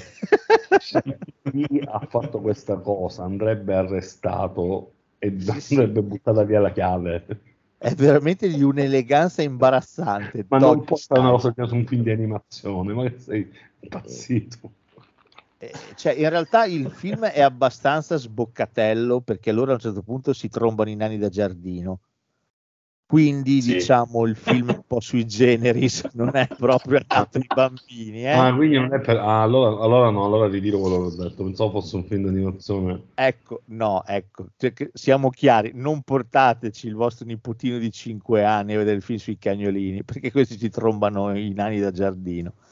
Anche perché nel poster c'è scritto la mia medaglietta vai a farti accalappiare, quindi anche questo potrebbe essere Non lo so. un po'... Però sì, qua c'è il cagnetto che viene abbandonato dal padrone perché il padrone non ne può più, lui inizialmente è succube, poi conoscendo altri cani scopre che in realtà il suo padrone è un bastardo e decide di far ritorno a casa insieme agli altri cani per fargliela pagare. Ma non lo so, eh, io questo dico no, sono sincero, dico no. No, no, Capisco di sì, non essere il target di questo film, però visto che abbiamo chiarito che è Elemental, che non ero il target di Elemental, mi è piaciuto tanto. Questo francamente io passo, passo Doggy Style, passo. No, io questo, questo lo andrò a vedere più di una volta, acquisterò il DVD subito, lo piraterò, cioè questo proprio a me ha conquistato immediatamente. Cioè il gioco immagino. prendi e schiatta, cioè, questo è, è il mio gioco preferito. Ah, poi prendono anche cosa fanno? Si, si fanno di eroina i cani, no, no, di cocaina. Si fanno, si fanno i funghi, i Ah, si funghi, fanno i funghetti, è vero, i funghetti allucinogeni si fanno. Sì. Vabbè. Sì, non è proprio per bambini, eh, non portateci. No, questo direi per bambini è meglio di no. Lo so. Rimani convinto sul sì, Umberto? Sì. Sì, va bene, non c'è problema. sì. A oltranza, coerente, va bene, a posto. Va bene, il mistero del profumo verde di Nicolas Pariser, cioè io ho visto il trailer, palle, è durato 28 minuti il trailer invece dei canonici due. Scusa una cosa, no, come fa a essere commedia thriller? Cioè un thriller all'acqua di rose? No, è che questo qui c'è, guarda, dico, non mi ricordo neanche più la trama, c'è lui che viene sospettato di aver ucciso non so chi. Salta fuori che questa specie di congrega del profumo verde, allora lui verrà aiutato da questa tizia a cercare di seguire le tracce di questo profumo verde per scagionarsi. Ma è una palla fotonica questo. È una fumettista, ho visto. Ecco, bene, bravo. Lei è una fumettista, è vero, sì. Ah. Lui si fa aiutare da una fumettista però mi, mi, mi attizza come un gelato marcio. Vabbè. Il prossimo invece è un grande film, Piggy di Carlotta Pereda. Allora, Piggy è mm, la controprogrammazione di Barbie. Sì, è l'anti-Barbie. Eh, ma proprio l'hanno presentato così, l'abbiamo messo lì perché è la controprogrammazione di Barbie. Ora, io ho visto il trailer in questo caso, eh. forse voi ne sapete di più di me, non lo so. Sì, io l'ho visto Piggy. L'hai visto? Sì, sì, sì. Eh, io credo che sia una delle cose più fighe che abbia visto nella mia vita, eh, dove eh, ho la sensazione che, che, veramente dia molta soddisfazione questa cosa, perché in sostanza è la storia di questa ragazza bullizzata per il suo aspetto fisico e grassa, eh, bullizzata però in maniera molto, no, cioè, in, in, nella maniera maniere sì, allucinanti, cioè incredibili dalla famiglia. È solo che mi pare che finiscono tutti male poi questi bullizzano in maniera... Sì, perché lei poi, lei poi vede le tre che la bullizzano prigioniere in un furgone, mi sembra che vengano rapite da uno. Sì, da un serial killer. E, e lei, lei, decide, decide di non aiutarle. Esatto. Anzi, Al di là di quello, è un film che ti fa star male, cioè proprio un film... Eh, a no, me ha fatto eh. stare male, cioè io l'ho trovato cioè, mi ha dato veramente da fare vederlo. Dico la verità. Mi se poco poco hai avuto esperienze tipo sei stato bullizzato, no? immagino che è catartico vedere tagliati a fettine. sì, sicuramente è catartico, però lei è un personaggio talmente vessato dalla società, sì, sì. Eh, dalla famiglia, che non ha una vera amica è veramente tosto, è veramente anche l'unica amica che crede di avere, in realtà anche lei inizia a percularla. Devo dire è veramente... Poi lei veramente si mette sempre queste cuffie per eh, estraniarsi dal mondo. Ha scelto comunque la protagonista perfetta, eh. questa ragazza qui è meravigliosa, meravigliosa. Questo è tanta roba, questo si va a vedere al cinema, again, torno a vederlo, mi interessa. Questo è un gran bel film, bello bello. Piggy. Va bene, andiamo per la settimana dopo, che qua il tempo passa. Allora, oh, beh, hai mai avuto paura di Ambra Principato? Drammatico fantasy horror, quindi seguendo la teoria di Umberto, questo è un sì. Per me è un sì, tra l'altro si parla di lupi mannari, credo. Sì, qui siamo con i lupi mannari, ma di nuovo non hai visto il trailer perché è un po' pezzotto no, questo proprio. film, sono d'accordissimo, no, è un ragazzi. super no. Qui c'è il bambino di The Nest. Sì. Ah, è vero, è il bimbo di The Nest, è, no, è è ambientato, ambientato nell'Ottocento, mi sembra.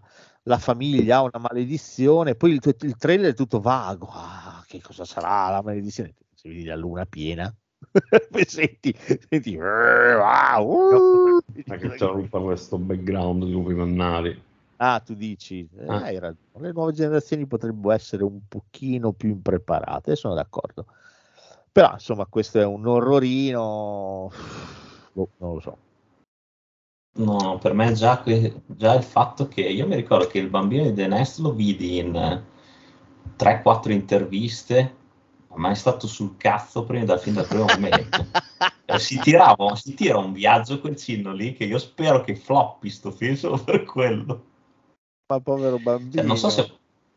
No, non so se avete visto un'intervista quando fa, fece The Nest.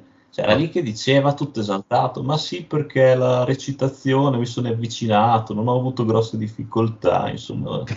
Oh, ma stai buono, stai calmo. cioè, No, no, mi sta sul culo. Eh, vabbè, basta. Ma no, ma viva la sincerità, eh? Cioè, ci manca. Eh, oh. E qua gli avvocati di posto. Eh, cioè, il poverino, eh, se, se, ti sente si metterà a piangere, ma quello là mi ha detto che. No. Ma io mi, io mi faccio forte dei Funko Pop che avremo il prossimo ah, anno. va bene, se aspetti quelli stiamo, stiamo tanti soldi di merchandise che non temerò nessun avvocato. No, a me questo devo dire il, allora, poi passiamo al prossimo, seriamente. Il, il trailer non, non, mi è piaciuto. Non mi è piaciuto perché trovo che sia proprio sbagliato. Il, il, il tono non mi è piaciuto, non l'ho trovato calzante alla vicenda. Eh, l'ho trovato un pochino troppo eh, barocco, un po' troppo infarcito di robe anche inutili. Eh, in realtà, se fosse stato un film eh, un pochino più straight to the point, un po' più dritto al punto, forse e il trailer di conseguenza avesse detto con chiarezza, si racconta questa cosa qua, forse l'avrei gradito di più. Così che lascia tutto molto in sospeso, devo dirti, non mi ha attirato. Sempre parliamo di trailer, eh. Uh, questa diplomazia dove ti, ti esce fuori adesso? No, cioè, nel senso, cioè, io poi faccio il cazzaro, però poi dopo se devo valutare, perché anche a me cioè, farebbe piacere, visto che, è un, che comunque è un orrorino ed è un film italiano, cioè anche a me scalda il cuore quando vedo che facciamo qualcosa di un po' diverso dai peggiori giorni, no? Quindi cioè, vorrei che fosse un sì, però purtroppo vedo il trailer e devo dirti il trailer eh, non funziona, veramente non funziona. E questo è un problema perché comunque il trailer è il biglietto da visita del film, è quello che, che sposta, è quello che la gente lo vede e dice cazzo questo deve essere bello e lo va a vedere al cinema. Eh, e se tu floppi già lì eh, c'è un problema, c'è un grosso problema di comunicazione, di intenti, di quello che vuoi dire. Ma di come è finito i soldi, hai preso lo stagista sfigato a fare il Eh, ho capito, ma finisci i soldi proprio lì proprio per questa cosa qua che deve... Dobbiamo fare il lupo mannaro, che fai il lupo mannaro il trailer? Fai il lupo mannaro. Ho capito, ma se non te lo va a vedere nessuno il lupo mannaro. Poi ti mancherebbe, cioè non è che non devi fare il lupo mannaro. Però se ha fatto cagare anche il lupo mannaro di Anthony Hopkins in Wolfman, perché stai a cagare, cioè anche tu risparmia due soldi, buttane... Perché, non so, guarda, ti ripresto io, vuoi 100 euro per fare il trailer? Dimmelo, te, te, però fai il trailer più accattivante. Lo so. Va bene. Va bene. Esce il, il film preferito da Umberto, Il castello la, nel cielo. La puta, con la piuta. La, Però io lo amo questo film. Eh, vabbè, un sì, è la solita rassegna Miyazaki, non so bene perché non è che ci si può, si può parlare di Miyazaki così a cazzo eh, quindi non che dire, eh, Castellano è un cavolo di capolavoro come praticamente tutti i film di Miyazaki, per cui sì, andatelo a vedere, andatelo a vedere al cinema, anche se l'avete visto, tanto se lo rivedete non, a me non vi fa. Eh, è vero, è meglio rivedere Miyazaki che andare a vedere Two Souls. Va bene, esce del 2018, quindi 5 anni fa, inspiegabilmente tenuto in un cassetto danese per un po' di tempo c'è una, una, vecchia Madia, non lo so, non, non si apriva il cassetto. Film di Thomas Winterberg, Kursk, film che racconta la vicenda dell'inizio degli anni 2000 proprio del sottomarino Kursk. Questo non sembra tra l'altro castone eh, inter, eh, super europeo, questo non deve essere male. E ricordiamo che Winterberg è il regista di un altro giro.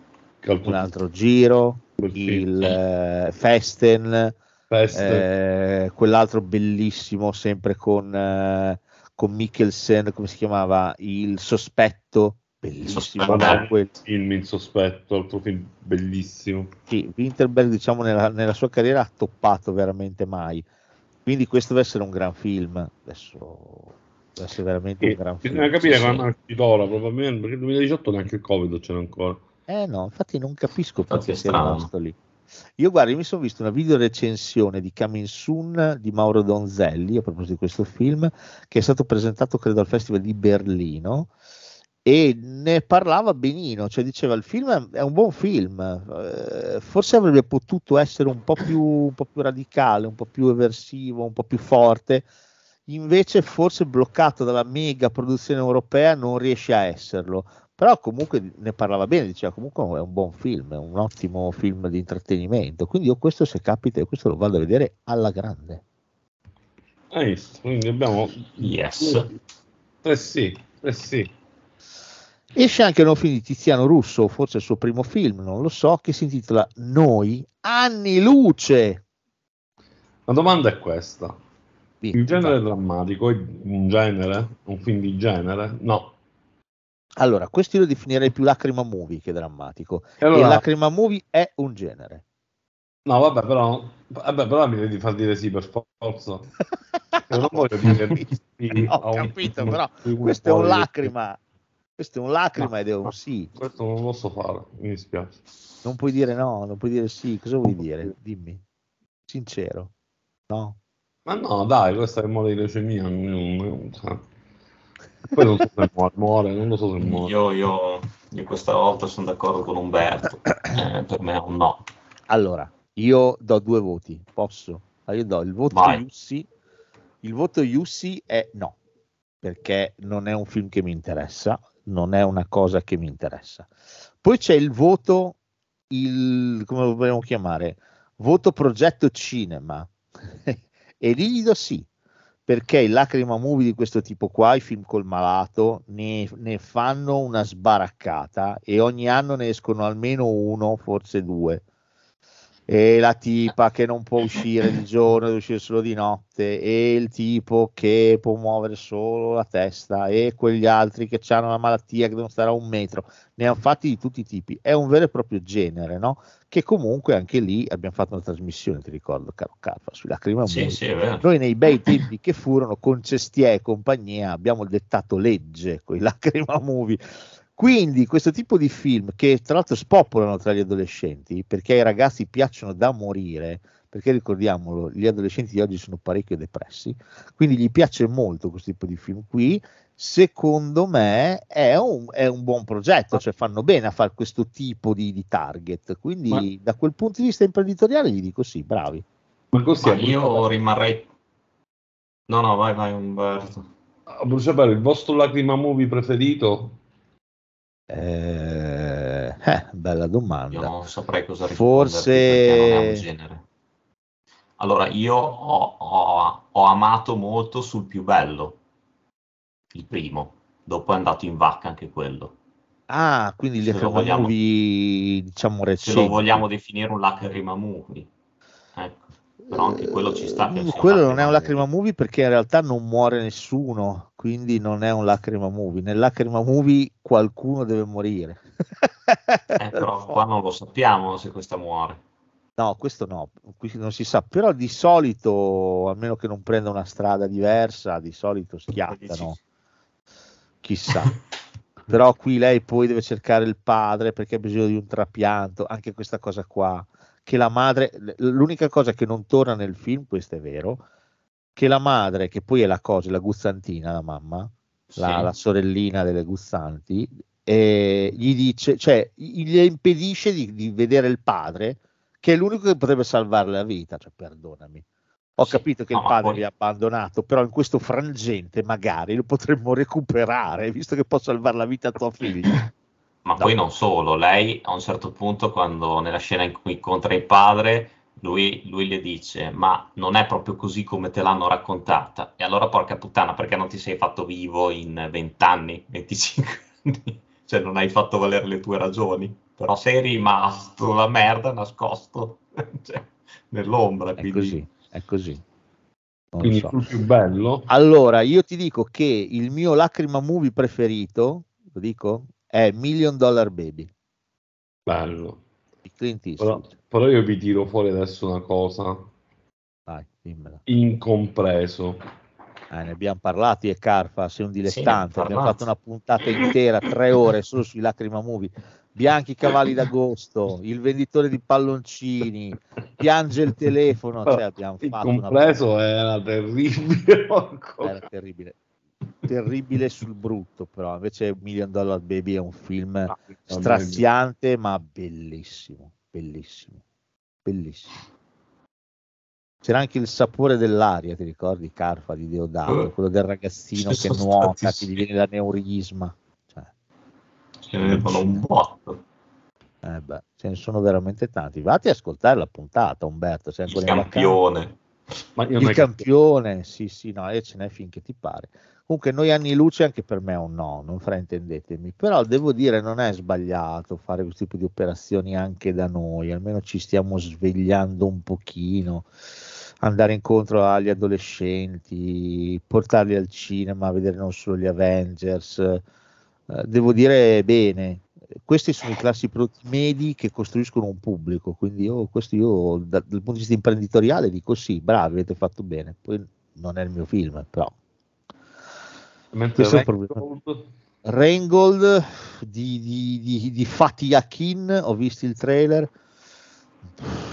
Mi ha annoiato molto, violenza, boom boom, ragazzo turbolento, te lo lascio tutto, come ti lascio un po' anche purtroppo il prossimo che è un horror, che si chiama The, Na- The Dark Nightmare, che è di Kersti Ellen Rasmussen, non è neanche malvagissimo, il trailer l'ho visto, eh, però è sempre la solita storia già vista. Questa rimane incinta, il suo bambino lo vuole qualcun altro, l'entità che abita la casa dove lei e suo marito vivono. Quindi la storia è già un pochino, già molto vista. Magari è bellissimo, però ecco, diciamo, sospendo il giudizio, mettiamola così. E poi passerei la settimana successiva, sì. se siete d'accordo. Oh, prossima eh. settimana torniamo in agosto perché comunque ragazzi escono pochi film e non abbiamo nessuna intenzione di fare una puntata di pregiudizi dedicata solamente ad agosto. Allora, fratello e sorella, non ho trovato il trailer, non ho... fotte sega, non mi interessa, anche perché questa settimana qua, il 3 agosto, esce Shark 2, l'abisso con Jason Statham. Sì!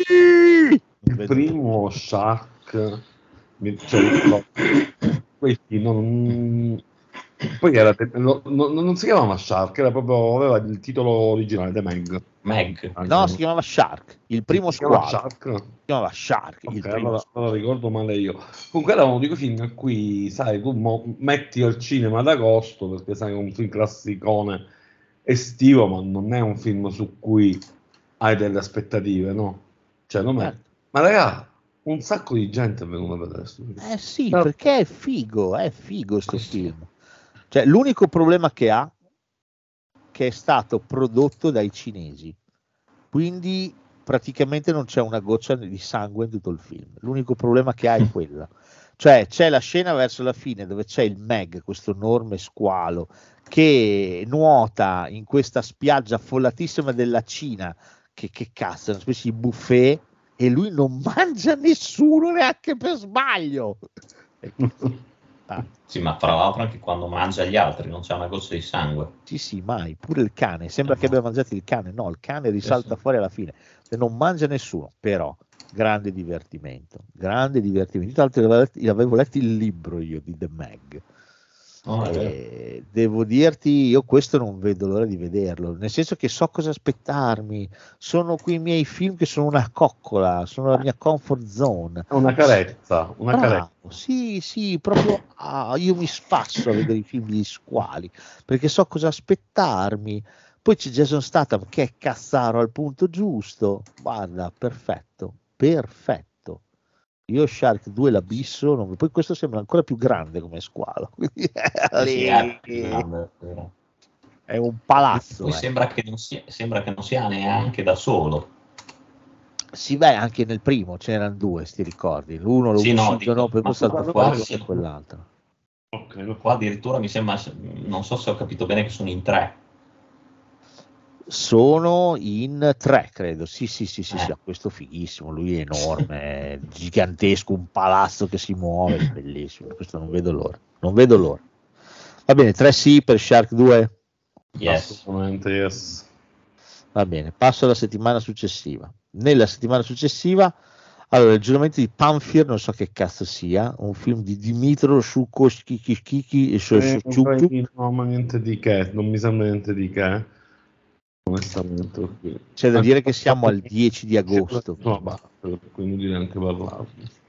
non c'era esce il mio vicino Totoro se non lo avete visto il mio vicino Totoro prima di vederlo, di vederlo rivederlo andatevi a vedere le teorie su questo film no? che c'è tutta la teoria che lei è morta il Totoro tutta una teoria che io non ho mai considerato sai che non lo sapevo di, delle teorie eh, intorno vai cercare, vediamo se riesco a trovare qualcosa perché c'è la teoria che lei in realtà la bambina sia morta. E, to- e Totoro è il dio della morte. E quello, chi lo può vedere è solo le persone avvicine. Alla morte o addirittura già morte ah. Mm. un po' là no, scusa ma lei come sarebbe pensato... morta? Perdonami. Come? lei come sarebbe morta? La quale nella teoria dice quando May scompare mi viene trovato un sandalo nello stagno è negata. Ah, adesso ho capito ah oddio intrigante però. Poi sai, i giapponesi hanno questa, questa cultura della morte molto forte e soprattutto non sono spaventati dalla morte, a differenza de, di noi occidentali che siamo terrificati. Loro per niente sono terrorizzati da questa cosa, anzi la, la ritengono qualcosa di cui parlare, di cui non aver paura alla fine, ce l'hanno quasi come amichetta, quindi devo dirti è molto interessante il concetto orientale legato alla morte, quindi potrebbe essere, sì, interessante, non lo sapevo. Non è chiaro. Perché ascoltando Degenerando eh, si imparano cose. Anche ascoltando Umberto. Va bene, ah. andiamo a Ferragosto. Oh, settimana di Ferragosto escono ben tre film. Pensa un sì.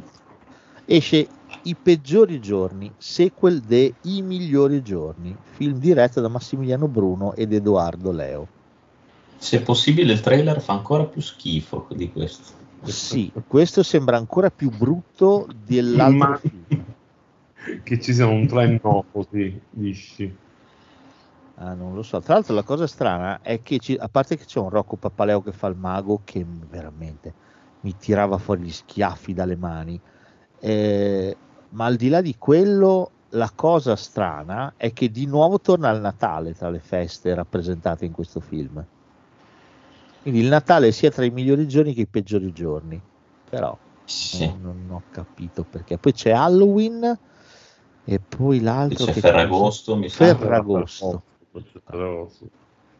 Eh, ma nonostante questo, noi evitiamo e andremo a vedere Blue Beetle andiamo a vedere Blue Beetle, film di cui parlano già tutti quanti male, tutta l'intelligenza di YouTube ne parla male, perché il film di Angel Manuel Soto in realtà sarebbe una specie di vicolo cieco, no? perché tutti dicono che ormai, nonostante James Gunn dica delle bugie, però sembra che abbia detto il vero quando ha detto che comunque Blue Beetle dovrebbe fermarsi lì, non dovrebbe far parte del nuovo universo DC, del nuovo progetto DC e... Fine, cioè io dico che male c'è, anche se una volta si facevano i film che iniziavano e finivano anche sui supereroi. Te l'ho detto, è la continuity, eh. è la maledetta continuity. Cioè, dire, Sono eh. tutti fottuti con la continuity, tutti quanti.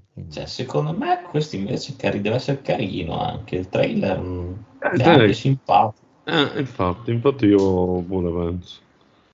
Dà anche del fascista Batman, questo film. Nel primo trailer c'era questa battuta, sì, poi l'hanno tolta, trailer successivi non c'è più, però nel primo trailer c'era questa battuta che devo dirti mi ha abbastanza spassato, mi ha divertito. Eh, il film sembra onesto, sembra divertente, sembra un film su supereroi, tra l'altro un supereroe che non conosco, quindi... E tra l'altro fatti bene anche gli effetti speciali, certo, ci mancherebbe però tanto tutto quello che di si fa schifo, quindi bisogna dire così. E, e, allora si è trendy, si è di moda. Però noi non siamo trendy, quindi per noi Blue Beetle, io dico sì, te lo dico. Sì, sì, sì, sì. sì, sì, sì, sì. Assolutamente, anche perché insomma, boh, perché no? C'era una pellicola leggera, divertente, alla grande. Allora, Passages eh, di Ruby e Lucky Red insieme, nuovo film di Ira Sachs tira fuori roba bella. Io sulla fiducia lo vedrei. Non mi, non mi ispira niente in realtà questo film. Sì. Proprio niente. Però Mubi tira fuori roba bella tendenzialmente. Boh. Sì, allora, sono d'accordo. Questo dico, io dico boh, nel senso che io sono molto combattuto, non lo so. Cioè il trailer mi ha convinto e non mi ha convinto. A me il trailer non è piaciuto, sono sincero, mi è piaciuto mm. veramente poco, eh, però è vero che dietro c'è Moby, questo sono d'accordo, ha ragione Umberto. Però sì, il trailer non mi ha per niente convinto. E diciamo un Trebo. Trebo, dai, andiamo con Trebo. Prima di andare alla prossima settimana, vi dico sì. una cosa che non sapete. Vai. Perché esce un altro film. Ah, vai, dimmi cosa. Il 14, il 15 e il 16 agosto esce la riedizione per i 100 anni della Warner Bros. Attenzione, squillino le trombe. I tre dell'Operazione Drago. Uilla. Ah, meraviglioso. Eh, lo sapevo che vi avrei con, con Bruce Lee. Bruce Lee. John Saxon. Esatto.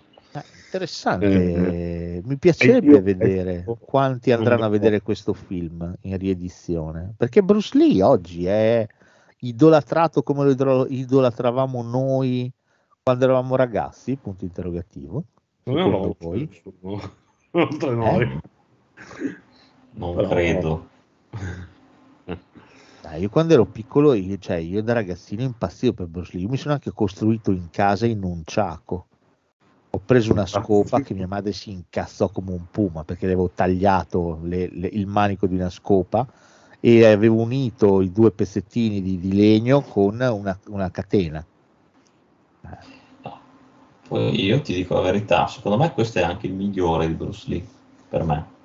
No, dai, quello lì, come si chiama quello lì dove alla fine combatte con Chuck Norris? Non è questo. Ah sì, eh, è coso, è l'urlo di Chuck anche l'Occidente. Qua però io l'ho trovato più simpatico Bruce Lee. Mi piace di più, sì, si prende anche un po' più in giro. Umberto, per me l'urlo di mm. anche l'Occidente che affronta Karim Abdul-Jabbar, Chuck Norris, cioè bellissimo, è bellissimo. Strappi i peli dal petto a Chuck Norris. Non so se sì, esatto, esatto, esatto. Ma sai poi perché? Perché aveva la classica struttura da arcade che mi faceva impazzire, perché sembrava di vedere un videogioco a livelli, no? Eh. Bellissimo, cioè univa le arti marziali con la tipologia di giochi che facevo poi in, eh, nelle, nelle sale giochi, quindi bellissimo, bellissimo. No, però anche Operazione Drago spacca, eh. spacca, spacca. Sì. Eh, facci sapere che sono curioso poi di sapere quando sentiamo a settembre mi dici quanta gente è venuta a vedere l'Operazione Drago, che sono, sarei curioso di sapere se attecchisce ancora nel cuoricino tanti Bruce. Comunque. Stanno per culi Tarantino e c'era una volta Hollywood. Va bene, andiamo all'ultima settimana di, di agosto. Che dite? Sì, vengo a scoprire che c'è quest'altra riedizione che non ha di, senso secondo me. Following di Christopher Nolan. Sì. Il suo primo film del 98. Sì, non lo so nemmeno io. Perché Forse perché, si sa perché. Meno visto. Che io avrei rifatto che ne so Memento. Anche perché possiamo dirlo, Following non è un grandissimo film, eh? cioè Nolan un esperimento. esatto, sembra più un esperimento di videoarte più che un vero e proprio sì. film. Quindi Forse perché in, in tanti non lo hanno visto, allora forse per quello l'idea di metterlo fuori, perché è diventato una specie di oggetto introvabile il suo primo film, forse per quello. Cazzo lo fai uscire lo stesso giorno in cui esce eh, infatti, no, bravo. Questo è strano, se io l'avrei, l'avrei fatto uscire tipo la settimana prima poteva avere un senso. Lo stesso, gio- cioè lo, st- lo stesso giorno non ha veramente un perché. Sì, non riesco a capire. Ah, il primo e l'ultimo. Secondo me fanno maratona. È fatto i cinema che magari non riescono a fare Oppenheimer per qualche motivo, allora mettono dentro following, scrivendo in piccolo il titolo in grande Nolan. Ti dà un biglietto per il film di Nolan, pronti e gli danno quello di following. oh, doveva parlare di Oppenheimer. Oh, che bello. Eh, visto che ne abbiamo parlato, lo citiamo subito. Esce anche il 23 di agosto in ritardo di un mese rispetto al resto del mondo, agli Stati Uniti, eh, Oppenheimer doveva uscire a luglio e invece ce lo cucchiamo a fine agosto, come accadde poi con Tenet, stessa data di Tenet. Sì. Oppenheimer è uno dei film più attesi, a parte che c'è un cast che vabbè. Eh, Sì. C'è chiunque in questo film qua, c'è chiunque. Sì, c'è Killian Murphy, c'è Matt Damon, c'è un botto di gente. Florence Pag, Emily Blunt, Kenneth Branagh, Sì. Eh, eh, me- Matt Damon l'abbiamo detto, Ungheria- Robert Downey Jr., cioè è allucinante. Eh, 2 ore e 59 di film, mi si dice. Sì. Eh, Si dice che chi lo ha visto è rimasto sconvolto. Sì, non si capisce se è bene o male. Io non amo Nolan. Dico questo. E io ho imparato ad amarlo.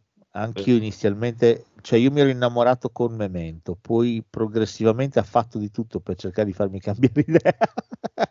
poi devo dirti, me ne sono rinnamorato perché capisco che sia un regista più di testa che di cuore, eh, però, però, cazzo, eh, me ne sono rinnamorato. Ecco. Beh, Nolan è stato quello che suo malgrado, eh, perché suo malgrado, perché lui ha fatto la trilogia di Batman che secondo me è uno delle- de- dei, dei- dei picchi più alti dei cinecomics della storia del cinema. Eh, però questa impostazione che era originale, era molto drammatica, molto realistica, ha poi secondo me rovinato la- tutto il mondo di. Io, io ho questa idea, perché anche il Superman che è venuto dopo voleva un po' ricalcare quel mood là. Sì, che tra l'altro poi era prodotto Sì. da lui, quindi sì. Eh, però capisci, non funziona quando me lo metti su Superman.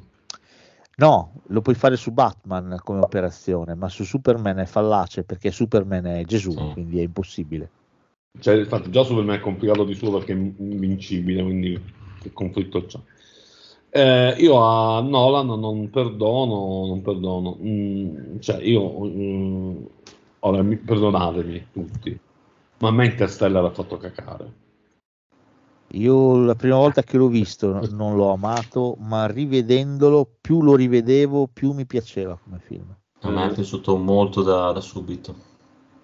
Io la Ah, prima volta non l'ho amato, esattamente come Sì. te, poi invece devo dirti rivedendolo ho imparato ad apprezzarlo. Eh, cioè, anzi, a me è piaciuto, io vi confesso che mi è piaciuto molto di più Interstellar che Tenet. Oddio, Tenet è un Eh. film un po' così. Però No, non mi dispiace nemmeno no. Tenet. A me sono piaciuti tutti, poi, però non in maniera così esagerata, cioè anche, in, anche Inception, no? Bello, bella idea, carina, intrigante, divertente anche tutta quella roba del sogno di... però non, non è un capolavoro, Tenet anche tutta No, no, storia. no. Per me, guarda, il film per me più a fuoco ultimamente che ha fatto è Dunkirk. Per me Dunkirk è di una bellezza strepitosa. Ah, È meraviglioso Dunkirk. Fa un lavoro di, di messa in scena, di montaggio veramente interessante, bello, cioè proprio un bel film, proprio un bel film Dunkirk. E Oppenheimer mi aspetto, visto che parliamo sempre di una storia vera, una cosa un pochino che va in quella direzione lì. Io sono molto intrigato da questo film, molto intrigato. A me personalmente interessa proprio anche la, la biografia di questo personaggio molto controverso, che fra l'altro è morto anche in estrema povertà e dimenticato da tutti. Cioè, quindi, Poi ricordiamo che ha fatto esplodere davvero una bomba atomica Nolan per Sì, fare il film, sì. quindi insomma, insomma queste, queste cose non sono da sottovalutarsi secondo me. Poi uno dei pochi registi che può fare quello che gli pare, ha il Final Cut, eh, anche questo è interessante che in un mondo come questo di cui si parla sempre male, che le, le grandi produzioni hanno in mano tutto, ah, bah, bah, bah, esistono ancora registi, lui, Tarantino, che comunque sono ancora indipendenti, possono avere la gestione totale della loro opera. Io lo trovo, lo trovo interessante, lo trovo anche un po' anacronistico, mi, piace molto, ecco, il sì, cinema sì, che propone. Poi, a parte che comunque, secondo me, già dal trailer si evince che Murphy ha una recitazione per me magnetica, cioè ti dà proprio il senso di tormento di questo personaggio, per quello che ha scoperto. Sì, Sì, sì, sì, sì. C'è quella parte quando dice bisogna che lo, bisogna che lo conoscano perché lo Per temano. comprare. È, è- è molto bello, è- deve essere Sì, veramente tanta roba sto film, tantissima. Poi eh, Nolan è Nolan, è uno che, come ho detto, ha più cervello che cuore. eh, è calcolatissimo in tutto mm. quanto, ogni scelta è calcolata al millimetro, però devo dire anche questo è cinema ed è anche la, la bellezza di quest'arte, il fatto di avere certo. un regista che controlla maniacalmente tutto quanto, non, non, è, non è, male. Poi ogni tanto qualcosa gli sfugge. Eh? Poi sai, è sempre bello secondo me quando comunque un regista divide, quando le opere dividono il pubblico. Cioè, c'è chi le odia, c'è chi le ama, non, non c'è mai una, una sorta di, di, via di mezzo con Nolan. O lo ami o lo odi, quindi... Eh, sicuramente fa cinema, cinema, cinema, cinema. Sì, sì, sì, sì. Eh, quindi Poi. diciamo che sono tre sì belli sì, sì, poi insomma se c'è uno che si è battuto per portare il suo Tenet sì. in sala a tutti i costi è stato lui ed era il periodo di, di HBO Max, eh. Eh, Wonder Woman era uscita direttamente su HBO Max, cioè film importantissimi erano usciti direttamente su piattaforma, lui ha fatto l'impossibile per farlo uscire, poi addirittura voleva che uscisse a, giu- a, a, a luglio sì, sì, no, si è battuto all'impossibile, si è battuto e fu un bagno di sangue Tenet, eh, perché non ha incassato un cazzo, la gente ancora era troppo presto, ha faticato a tornare al cinema, però cavoli, eh, sono ottimi segnali, quindi come faccio a non volergli bene a uno così, capito? Ah, viva, viva Nolan. Però hai saltato quindi No, sì, l'ho saltato perché avevamo parlato del suo primo film, mi sembrava giusto eh, buttarci subito Oppenheimer, che comunque, ripeto, lo attendo davvero con la bava alla bocca, ma andrò anche a vedere il prossimo, il nuovo film di Justin Simien che si intitola La casa dei fantasmi, Haunted Mansion. C'è un bel cast, io questo film non l'avevo notato, però c'è un bel cast. A parte sì, che c'è Danny DeVito che è sempre un piacere rivederlo quando lo scongelano e lo ributtano su, sullo schermo. Poi c'è Rosario Dawson che vince sempre, sempre top. C'è Jamie Curtis. C'è Jamie Curtis, c'è cosa? C'è Owen Wilson. Eh, è tratto da una delle attrazioni per me più belle di Disneyland, Haunted Mansion appunto, aveva già visto il grande schermo con un film pessimo con Eddie Murphy, eh, questo speriamo renda giustizia a quella bellissima attrazione. Se vi capita di andare a Disneyland, andate assolutamente alla Haunted Mansion perché è geniale, meravigliosa, è una delle attrazioni più belle di Disneyland. Chissà, come è successo con i Pirati dei Caraibi, chissà, forse anche questo diventerà un, un, una piccola sorpresa. Ah, poi sicuramente un punto in più è che alla sceneggiatura ha collaborato anche Guillermone del Toro. Quindi... Eh, quindi no, io questo lo andrò a vedere una discreta tirella, quindi due film in una settimana che, che attendo, che attendo tanto, e poi non è finita eh, perché c'è neanche un terzo. Allora, per essere la metà di, di Chris Weiss, eh? Per essere la metà di agosto e tanta roba. No, siamo già alla fine, cioè, qua, dai, qua la sì, stagione ricomincia, dai, qua la stagione sta ricominciando. Però, ripeto, ogni settimana alla fine abbiamo trovato qualcosa. Eh. Sì, no, no, bella estate, una bella estate. No, eh, eh, sì, dai, Tra, non ci sono. Su questo, su questo The Listen io non so nulla, non c'è scritto niente da nessuna parte. Ecco sì, no, infatti, genere horror, ma non c'è il trailer, non c'è nulla. E non c'è neanche la trama. E chi è Chris Waits? Chi esatto. sei? Chi sei? Chris Weitz non è quello che ha fatto anche American Pie. Non era uno dei due registi di American potrebbe Pie. Potrebbe darsi, ci ho pensato sì. anch'io. Potrebbe okay. darsi. Certo. Chris Waits, Wikipedia, è un regista. Sì, siamo contenti. Filmografia, regista, American Pie, bravo.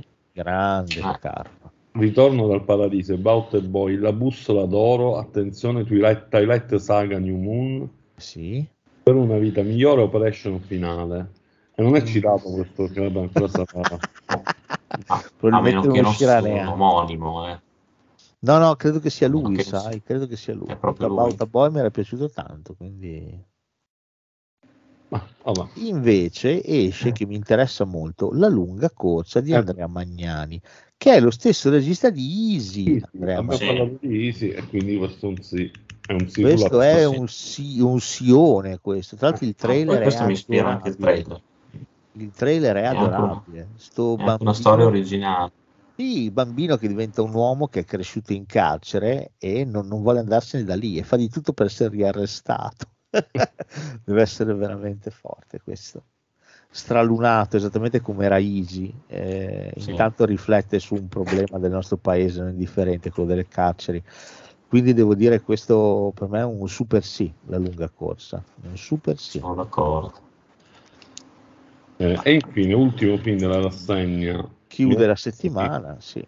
Si alza il vento, un altro film bellissimo, l'ho amato anche perché quando lo vidi sei totalmente spiazzato da quello che si raccontava, che è una cosa completamente diversa da quello che in genere uno si aspetta da Miyazaki. Sì.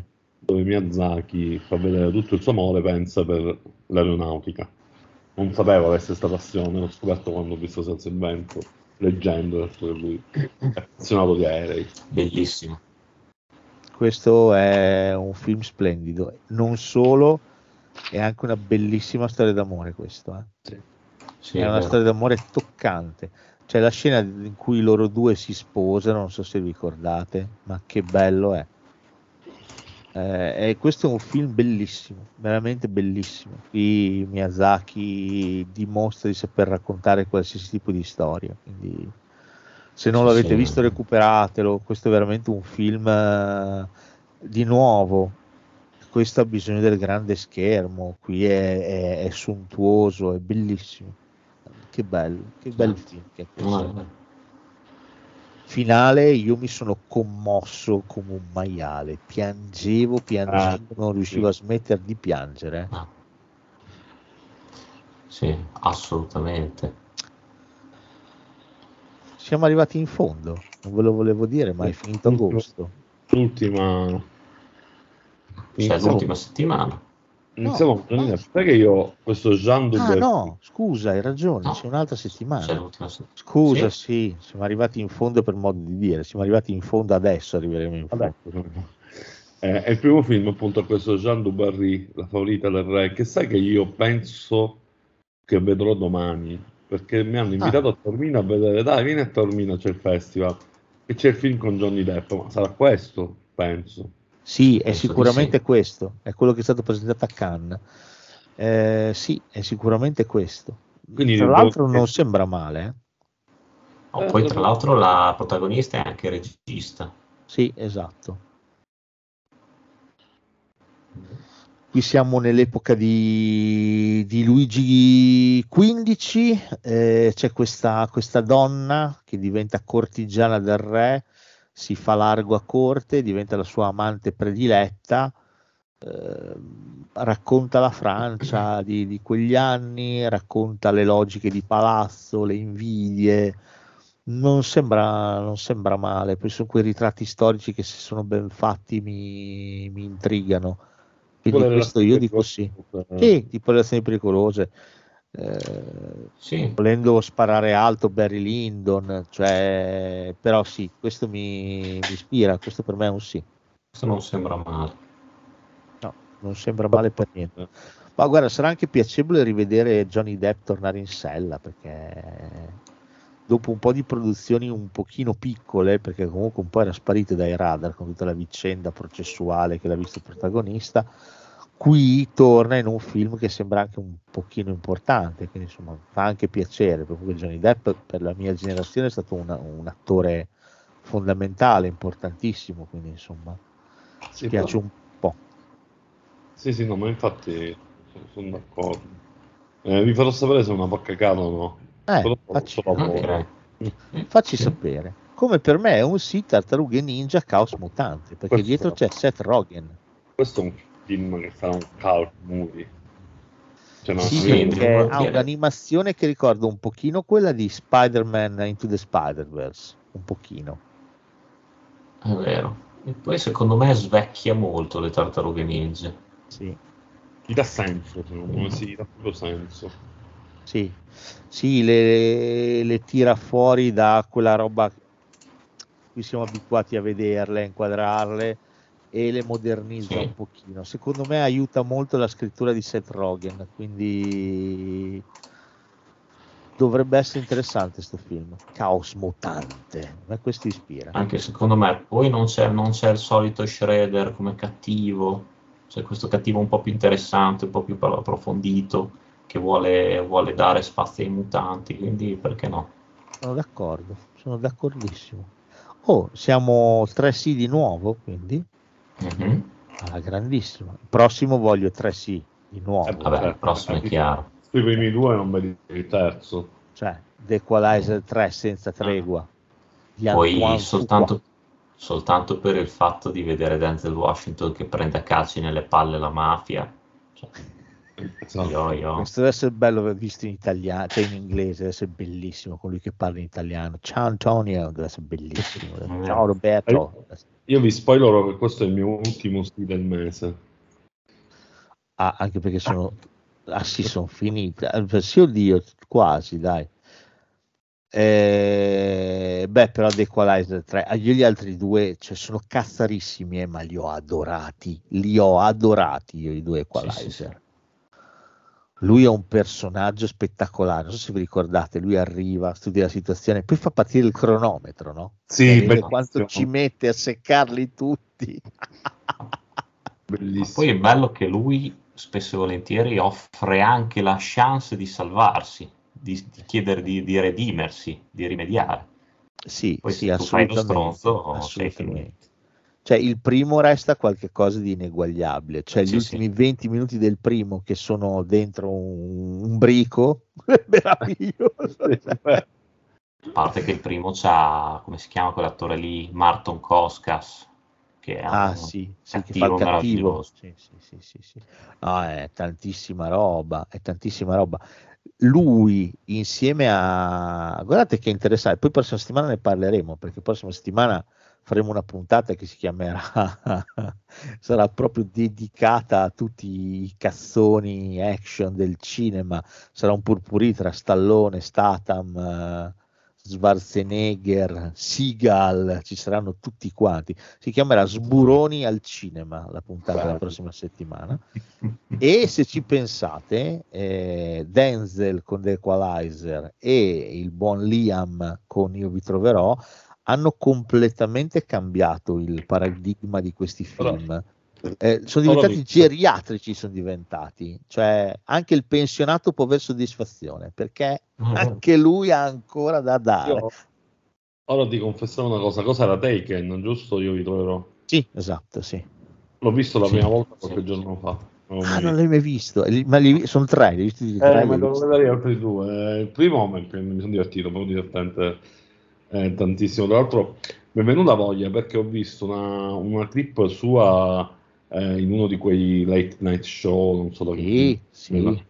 Eh, e praticamente faceva il giochino che la gente dal pubblico voleva che, che lui recitasse la frase famosa, no? Sì. Non so chi sei, no, ma io ti troverò e ti ucciderò, dicendo il nome del, esatto, del, del tipo del pubblico, sì, l'ho visto anche anche gli altri due sono molto carini, sono sì. molto carini anche più il secondo del terzo, però ah, sono sì, il terzo un po' troppo un po' troppo macchinoso il terzo. Sì, però sono molto carini anche gli altri due. Se ti piace il gioco, eh, ormai se ti è piaciuto il primo, ti piacciono anche gli altri due, tanto alla fine il meccanismo è quello.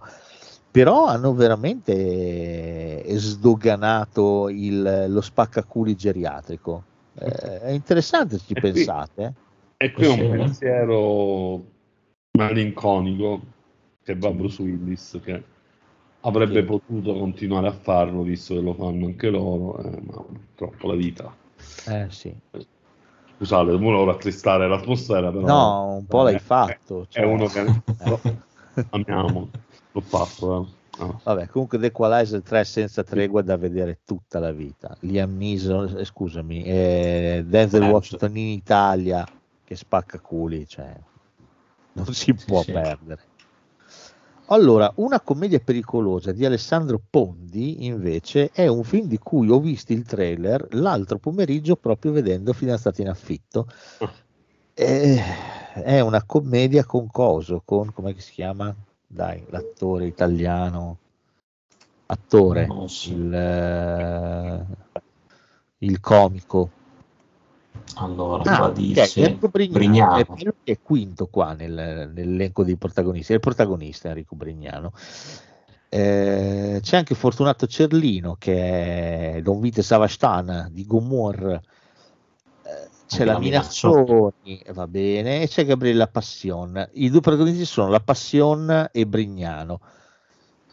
Devo dire, il trailer non è brutto, eh, sono sincero. Il trailer non è brutto. Sembra no, una idiota, però devo dire non è male.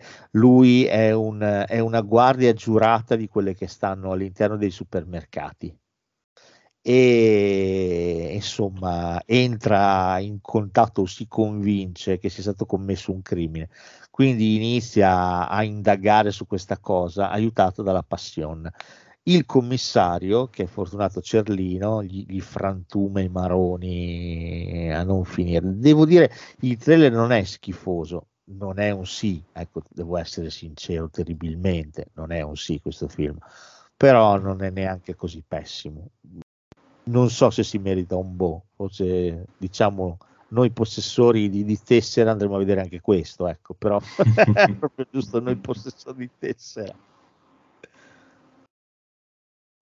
Basta. Eh, no, ce n'è un altro su cui ho no, capito, però non avete detto nulla su questo no, film. No, io no, non, ho, non, ho, visto proprio il trailer, io non, non, saprei, non saprei cosa dire. Vabbè, il prossimo è, è l'ultimo, è il ritratto di famiglia, che tra l'altro che c'è anche... la stessa attrice del film che abbiamo citato prima che è la st- sempre nella Movie Spider okay. che ha fatto questa settimana la stessa operazione che aveva fatto settimana scorsa con The Following facendo uscire un film del 2022 con la stessa attrice di un film che esce questa settimana. Sarà un caso? no, per me no. Potremmo non credo. Ma tanto per citare Adam Cato. Eh, non lo so eh, però singolare. Chissà tu, tu la butti sulla confusione dello spettatore ma però la settimana aveva senso. Ora, oggettivamente questa. Ma, come si chiama? May, May Wen? May Wen, May Win, May Wen. Cioè, chi cazzo la conosce? Nel senso, io non la conosco. E se no, la conosco nemmeno io. Non è Nolan. Non ci siamo mai presentati. Non è Nolan, no. Fai fatica ad andare, mi dà un biglietto per il film? Ah, sì, dai, quello con May Wen, ha presente? Anche dicono, ma ritratto di famiglia o quello con Johnny Depp? Vabbè. Ah. No, però questo non c'è trailer, quindi non so assolutamente nulla. Direi che per me possiamo anche fermarci qui e poi e dopo c'è settembre. Eh, e l'unico film attualmente è Io Capitano di Matteo Garrone. Esatto. Eh, io invece a proposito dei film nuovi, se volete, se vi va, sì. eh, io da, da, dal martedì, io parto prima, sì. però da martedì fino a venerdì sarò a Riccione uh. a Cine, che è ah. una cosa per aperti i lavori, dove ci presenteranno la nuova stagione. Sul mio profilo Instagram del cinema multisala underscore iris se volete seguirmi avremo aggiornamenti praticamente ogni ora pro storie, cose, cazzi ma tutto quello che potrò dire perché poi spesso ci fanno firmare embarghi non si può dire niente però voi considerate se io eh, schiaccio l'occhio sinistro vuol dire che il film fa cagare occhio destro in caso avere questi problemi di embarghi va bene eh, speriamo di, di, notare queste piccole cose se no al limite non so provo a fare un ok a un certo punto buono ma comunque ci saranno t- tante novità poi eh, i listini da settembre in poi verranno completati non ci sono perché aspettano Riccione per presentarli poi verranno completati la prima settimana di luglio ci sta ok ci sta, ci sta, ci sta. Però, oh, eh, devo dire, giugno c'era comunque della roba in sala. Luglio abbiamo visto che c'è della roba in sala, c'è pure ad agosto della roba in sala. Ah, Quindi, in confronto ad altre annate tragiche, devo dire, da un punto di vista oggettivo, poi correggimi Umberto se sbaglio, dal punto di vista dell'offerta mi sembra decisamente più, eh, più coesa, più, più, interessante, più organica rispetto a quella del 2019. Ma assolutamente, sì. assolutamente, io ti dico che è la prima volta da quando ho il cinema che d'estate mi diverto moltissimo a fare la programmazione perché se nelle estati precedenti comunque c'erano settimane in cui mi conveniva tenere la sala chiusa. Certo. Perché non c'erano film, c'erano dei film che buttavano d'estate perché avevano bisogno di uscire.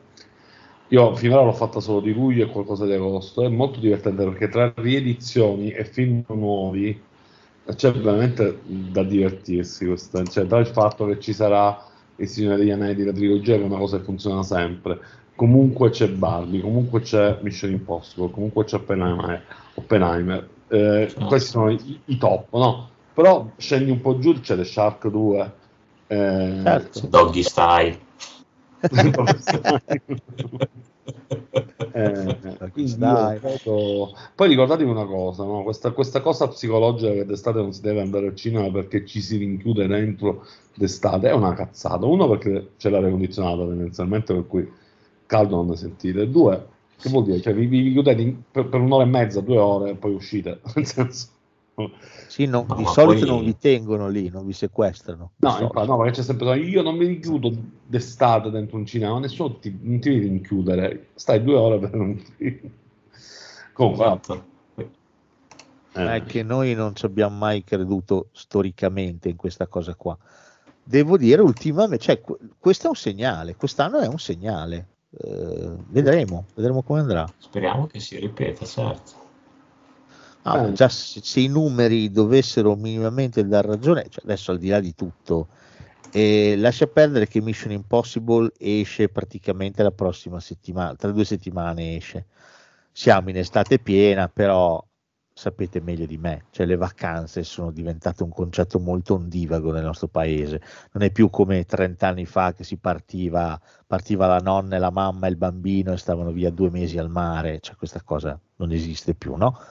E quindi mi va bene Mission Impossible, è l'esperimento che posso capire, ma fino a qualche anno fa avevi qualche titolo fino a metà luglio massimo e poi c'era il deserto dei tartari fino sì. a fine agosto. Sì, sì. Il fatto che facciano uscire Barbie praticamente a fine luglio. Barbie è il classico titolone che è trasversale, cioè non è che interessa solamente ai patiti dell'action e di Tom Cruise, ma può beccare tutto, bambini, adulti, intellettuali, gente che odia Barbie, cioè farlo uscire in quel periodo lì l'ho trovato molto interessante, sono, sono curioso di vedere come andrà, sono molto curioso. Sì, sì. Eh, ne, ne, parleremo alla prossima puntata dei pregiudizi, vi dirò un po' di box office. Sì, mi dirai film per film, soprattutto Doggy Style, come sono andati. no, eh, lo dico perché chi ci ascolta magari può, può pensare che palle questi, che cioè, però è interessante vedere come si muove il mercato in relazione a questi titoli.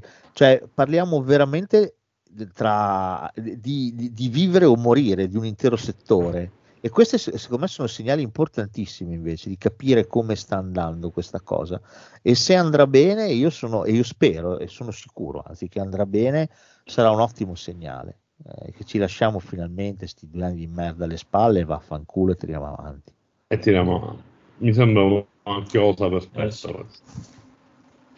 Va bene, allora, noi ci sentiamo la prossima settimana con Sburoni al cinema. Mi raccomando, sarà una puntata molto cazzara. Umberto, io non ti posso dire buone vacanze perché le hai finite, però ti posso dire buon cinema, questo te lo posso dire. Buon cinema a voi, vi ringrazio sempre dell'ospitalità. E, grazie a te, Umberto, grazie a te. Torniamo sui social e poi ci, pross- ci sentiamo alla prossima puntata di Pregiudizi.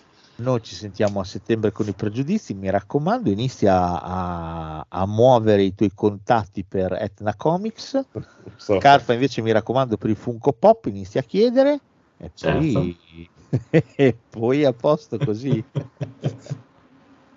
Allora, Grazie a tutti ragazzi. Bene, buona estate a tutti, ma soprattutto fatele in sala, porca d'una puttana. Ciao. Alla prossima. Buonanotte, alla prossima. Oh well, there we are. Here's the theme music. Good night.